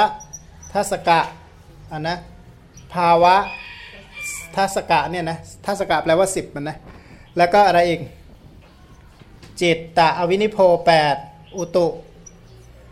8แล้วก็ อาหารอีก8เนี่ยนะก็เอาส่วนนี้มาทำปริญญาเนี่ยนะทีนี้ถ้ากลุ่มกรรมมชรูปเนี่ยนะสองเนี่ยมาจากกรรมชนิดไหนก็ต้องเอาไปวิจัย ส่วนจิตของชรูปเนี่ยมาจากจิตชนิดไหนอุตุอุตุชนิดไหนอาหารชนิดไหนก็เป็นปัจจัยตามความสามารถเนี่ยนะตามความรู้ ทีนี้ถ้ากายกับโพธพะโพธพะอันนี้ก็เท่ากับอะไร เท่ากับลมในลมเนี่ยมีกี่รูปในลมนั้น ในลมที่หายใจเข้าหายใจออกนะ มีอยู่ 8 หรือ 9 รูปนนะคำว่า 8 หรือ 9 รูปนั้นคำว่า 8 นั้นหมายถึงอวินิโพครูป8นนะส่วน 9 บวกเสียงอีกตัวหนึ่งเนี่ยนะเพราะว่าในขณะหายใจมีเสียงด้วยใช่ไหมหายใจฟึดฟาดฟึดฟาดก็มีเสียงไป ที่จริงอยู่เงียบๆหายใจนะถ้าอยู่ที่เงียบๆจริงก็จะได้ยินเสียงลมหายใจเข้าออกนะแต่ตัวที่กระทบจริงๆอะคือตัวตัวลมใช่ไหมที่กระทบ แต่ว่าในระหว่างหายใจก็ยังมีหายใจอุ่นไม่อุ่นเนี่ยนะถ้าหายใจอากาศข้างนอกเข้ามาก็ส่วนของเย็นร้อนก็มี บางทีหายใจแล้วกระทบก็เป็นแข็งก็มีเนี่ยนะอ่อนนุ่มหรือแข็งกระด้างอะไรเงี้ยก็เป็นปัทวีไป เพราะ ถ้าอย่างนั้นในขณะที่กำลังเจริญอนาปาคือหายใจเข้าหายใจออกอยู่อย่างนั้น ก็ต้องมนสิการไปตามกายมี 44 รูปโพธพะมีลม8หรือ9จะมาก็มนสิการไปอย่างก็ต้องเอามาสิ่งเนี้ยเรียกว่าเป็นการทำปริญญาไงนั่นดิถ้าถ้าจะพูดในส่วนของวิปัสสนาญาณิกเนี่ยนะส่วนในวิปัสสนาเนี่ยเจริญบานเพราะฉะนั้นก็ต้องมนสิการอย่างนี้ไปเรื่อยๆอย่างนี้เลยใช่ไหมฮะเจริญพานแล้ว แล้วเมื่อตอนสุดท้ายพอจะยกมาถึงเป็นไตรลักษณ์มันจะขึ้นมาเป็นไตรลักษณ์ได้ยังไงอืมนั่นนะจะว่าไปโดยลำดับไปอ่าครับทีนี้อาศัยกายกับโพธพะเนี่ยนะเกิดอะไร กายวิญญาณเห็นนะแล้วก็หมุนสามสิ่งเนี่ยนะกายโพธพะกายวิญญาณเป็นปฏิจจแล้วก็มาเทียบกับยานได้นามรูป ปริเฉทยานนามรูปวัฏฐานเอาเรียนกี่ด้วยและปัจจยปริขายานหรือธรรมทิฏฐิยานนี่อยู่ในทิฏฐิวิสุทธิและกังขาวิวิตรณวิสุทธิ เป็นยาตาปริญญามามาแค่นี้นะฮะ แล้วก็พอมาขึ้นมัคคามัคคยานทัศนทัศนวิสุทธิเนี่ยนี่เป็นเริ่มตีละนะปิญญา ได้แก่สัมมาสนญาณกับอุทยพยายาน แล้วบอกว่าเป็นดารุณหมายความว่าเป็นอุทยพยายานอย่างอ่อนแล้วพอไปขึ้นปฏิปทาญาณทัศนวิสุทธิ กับญาณทัศนวิสุทธิ นี่เป็นปหานะปริญญาตรงเนี้ยครับขมวดตรงท้ายตรงเนี้ยครับเนี่ยนะ แล้วก็พอเป็นญาณก็เป็นพังขยาน ขึ้นไป ขึ้นไปมันมีอะไรมากก็ไม่รู้ครับ แล้วก็เป็นบอกอุทยอุทยพยายานอย่างแก่ด้วย แล้วมันจากอุทยพยานมีกี่ยานเยอะแยะเลยฮะแสดงว่าในขั้นปหานปริญญาเนี่ยโอ้โหอะไรต่ออะไรรวมอยู่ตรงนี้เยอะเลยใช่ไหมนั่นนี่ครับผมจะดูสับสนจังนะตรงนี้ครับ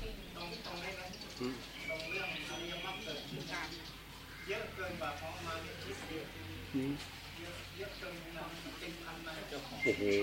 ผมสับสนมากเลยครับตรงเนี้ย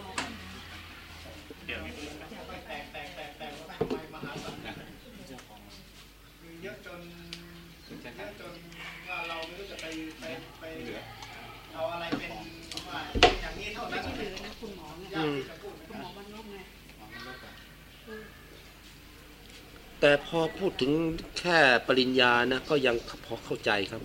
หรือทิฏฐิก็ยังเข้าใจฮะยังมองเห็นภาพ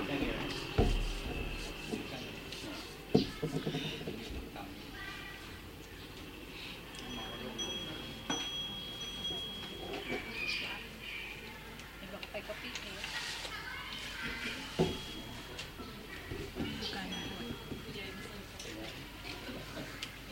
เรียนแต่ก่ อนเรียนเรือสักหน่อยนะก็ยกขวดก็ได้ นี่ผมก็ได้อาศัยนี้ไม่ต้องแก้ว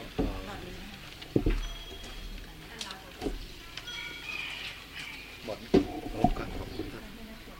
ไม่ทัน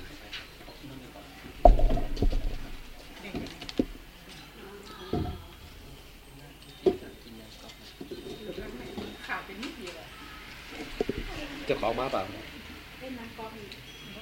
อ๋อเอาเจะนั่งไหนดีครับ นั่งบนเนี้ย นั่งได้ยังพี่ อันนี้ถึงเวลายังรอบถึงแล้ว ที่นี่ก็เย็นอะจะเอาไปแจกพระอาจารย์จะได้หันหน้าหน่อยค่ะมันเถียงไปน้อยหนึ่งน่ะอ้าวจริงๆอะล้างนี่ก็ได้ เปียกแต่มีผ้าเช็ด อ่า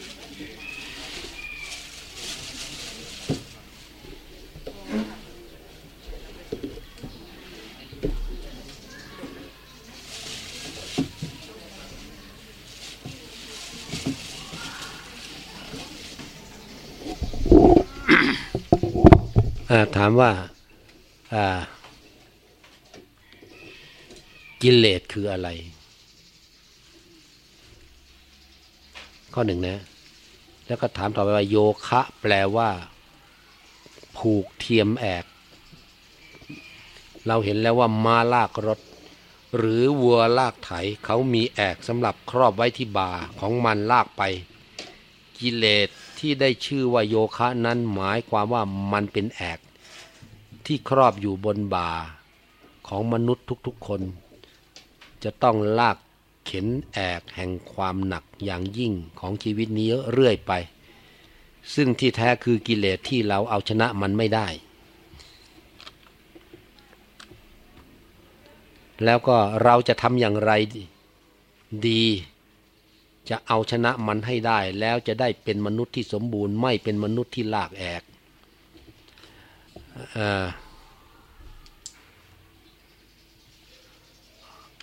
อานิจจังทุกขังอนัตตาเป็นของไม่เที่ยง แล้วอะไรเป็นของเที่ยงจ้าของอยู่ไหน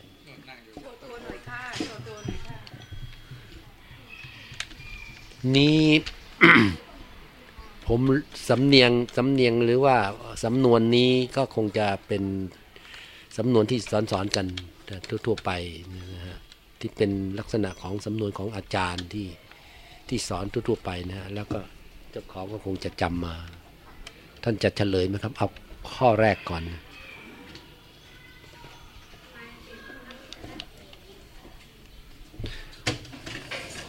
ว่ากิเลสคืออะไร ก็กิเลสนี่แปลตามศัพท์ว่าเครื่องเศร้าหมองจิตนะ สิ่งที่ทำจิตให้มันเศร้าหมอง ถ้าพูดจิตเนี่ยอุปมาเหมือนกับเหล็กนั่นนะกิเลสก็เหมือนกับสนิมเหล็กที่มันเกาะกินเหล็กที่ทำให้เหล็กเสียหายนั่นแหละอันคำว่ากิเลสก็แปลว่าเครื่องเศร้าหมองของจิตนั่นเองสิ่งที่ทำให้จิตใจเศร้าหมองอ่าโยคะแปลว่าเอ่อผูกเทียมแอก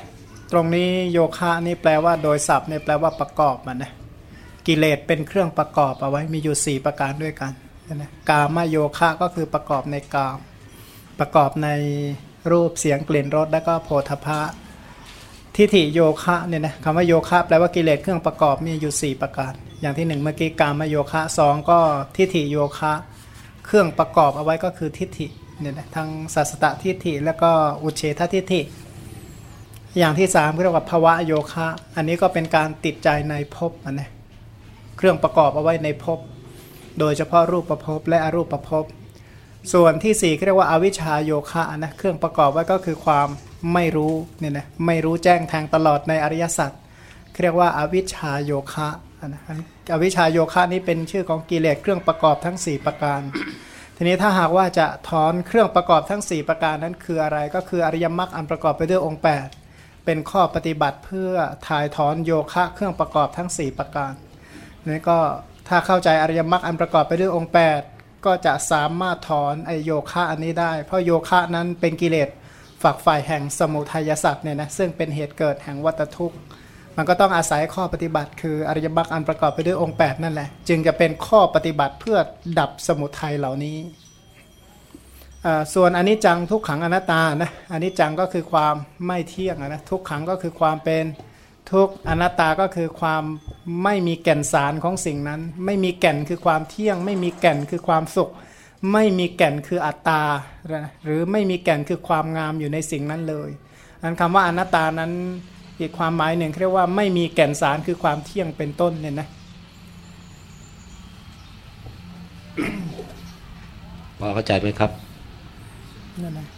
ผม ที่ว่า เราสำเนียกว่าจากระงับกายสังขารลมหายใจออกหายใจเข้านะคำว่าระงับกายสังขารแต่ลุนาอธิบายเป็นภาษาอังกฤษระงับกายสังขารเนี่ยนะมันมีสองอย่างคือระงับด้วยสมถะกับระงับด้วยวิปัสสนานะเริ่มระงับกายสังขารหยาบหยาบเช่นลมหายใจหยาบหยาบแบบพูดได้ว่า ก่อนจะมานั่งกรรมฐานเนี่ยนะกายสังขารก็หยาบไปเรื่อย พอมานั่งก็ละเอียดไป นะเมื่อเจริญไปจนถึงการระงับนิวรณ์ทั้งหลาย กายสังขารก็ระงับไปเรื่อยๆปฐมฌานก็ระงับกายสังขารที่หยาบๆออกไป จนถึงว่าระงับ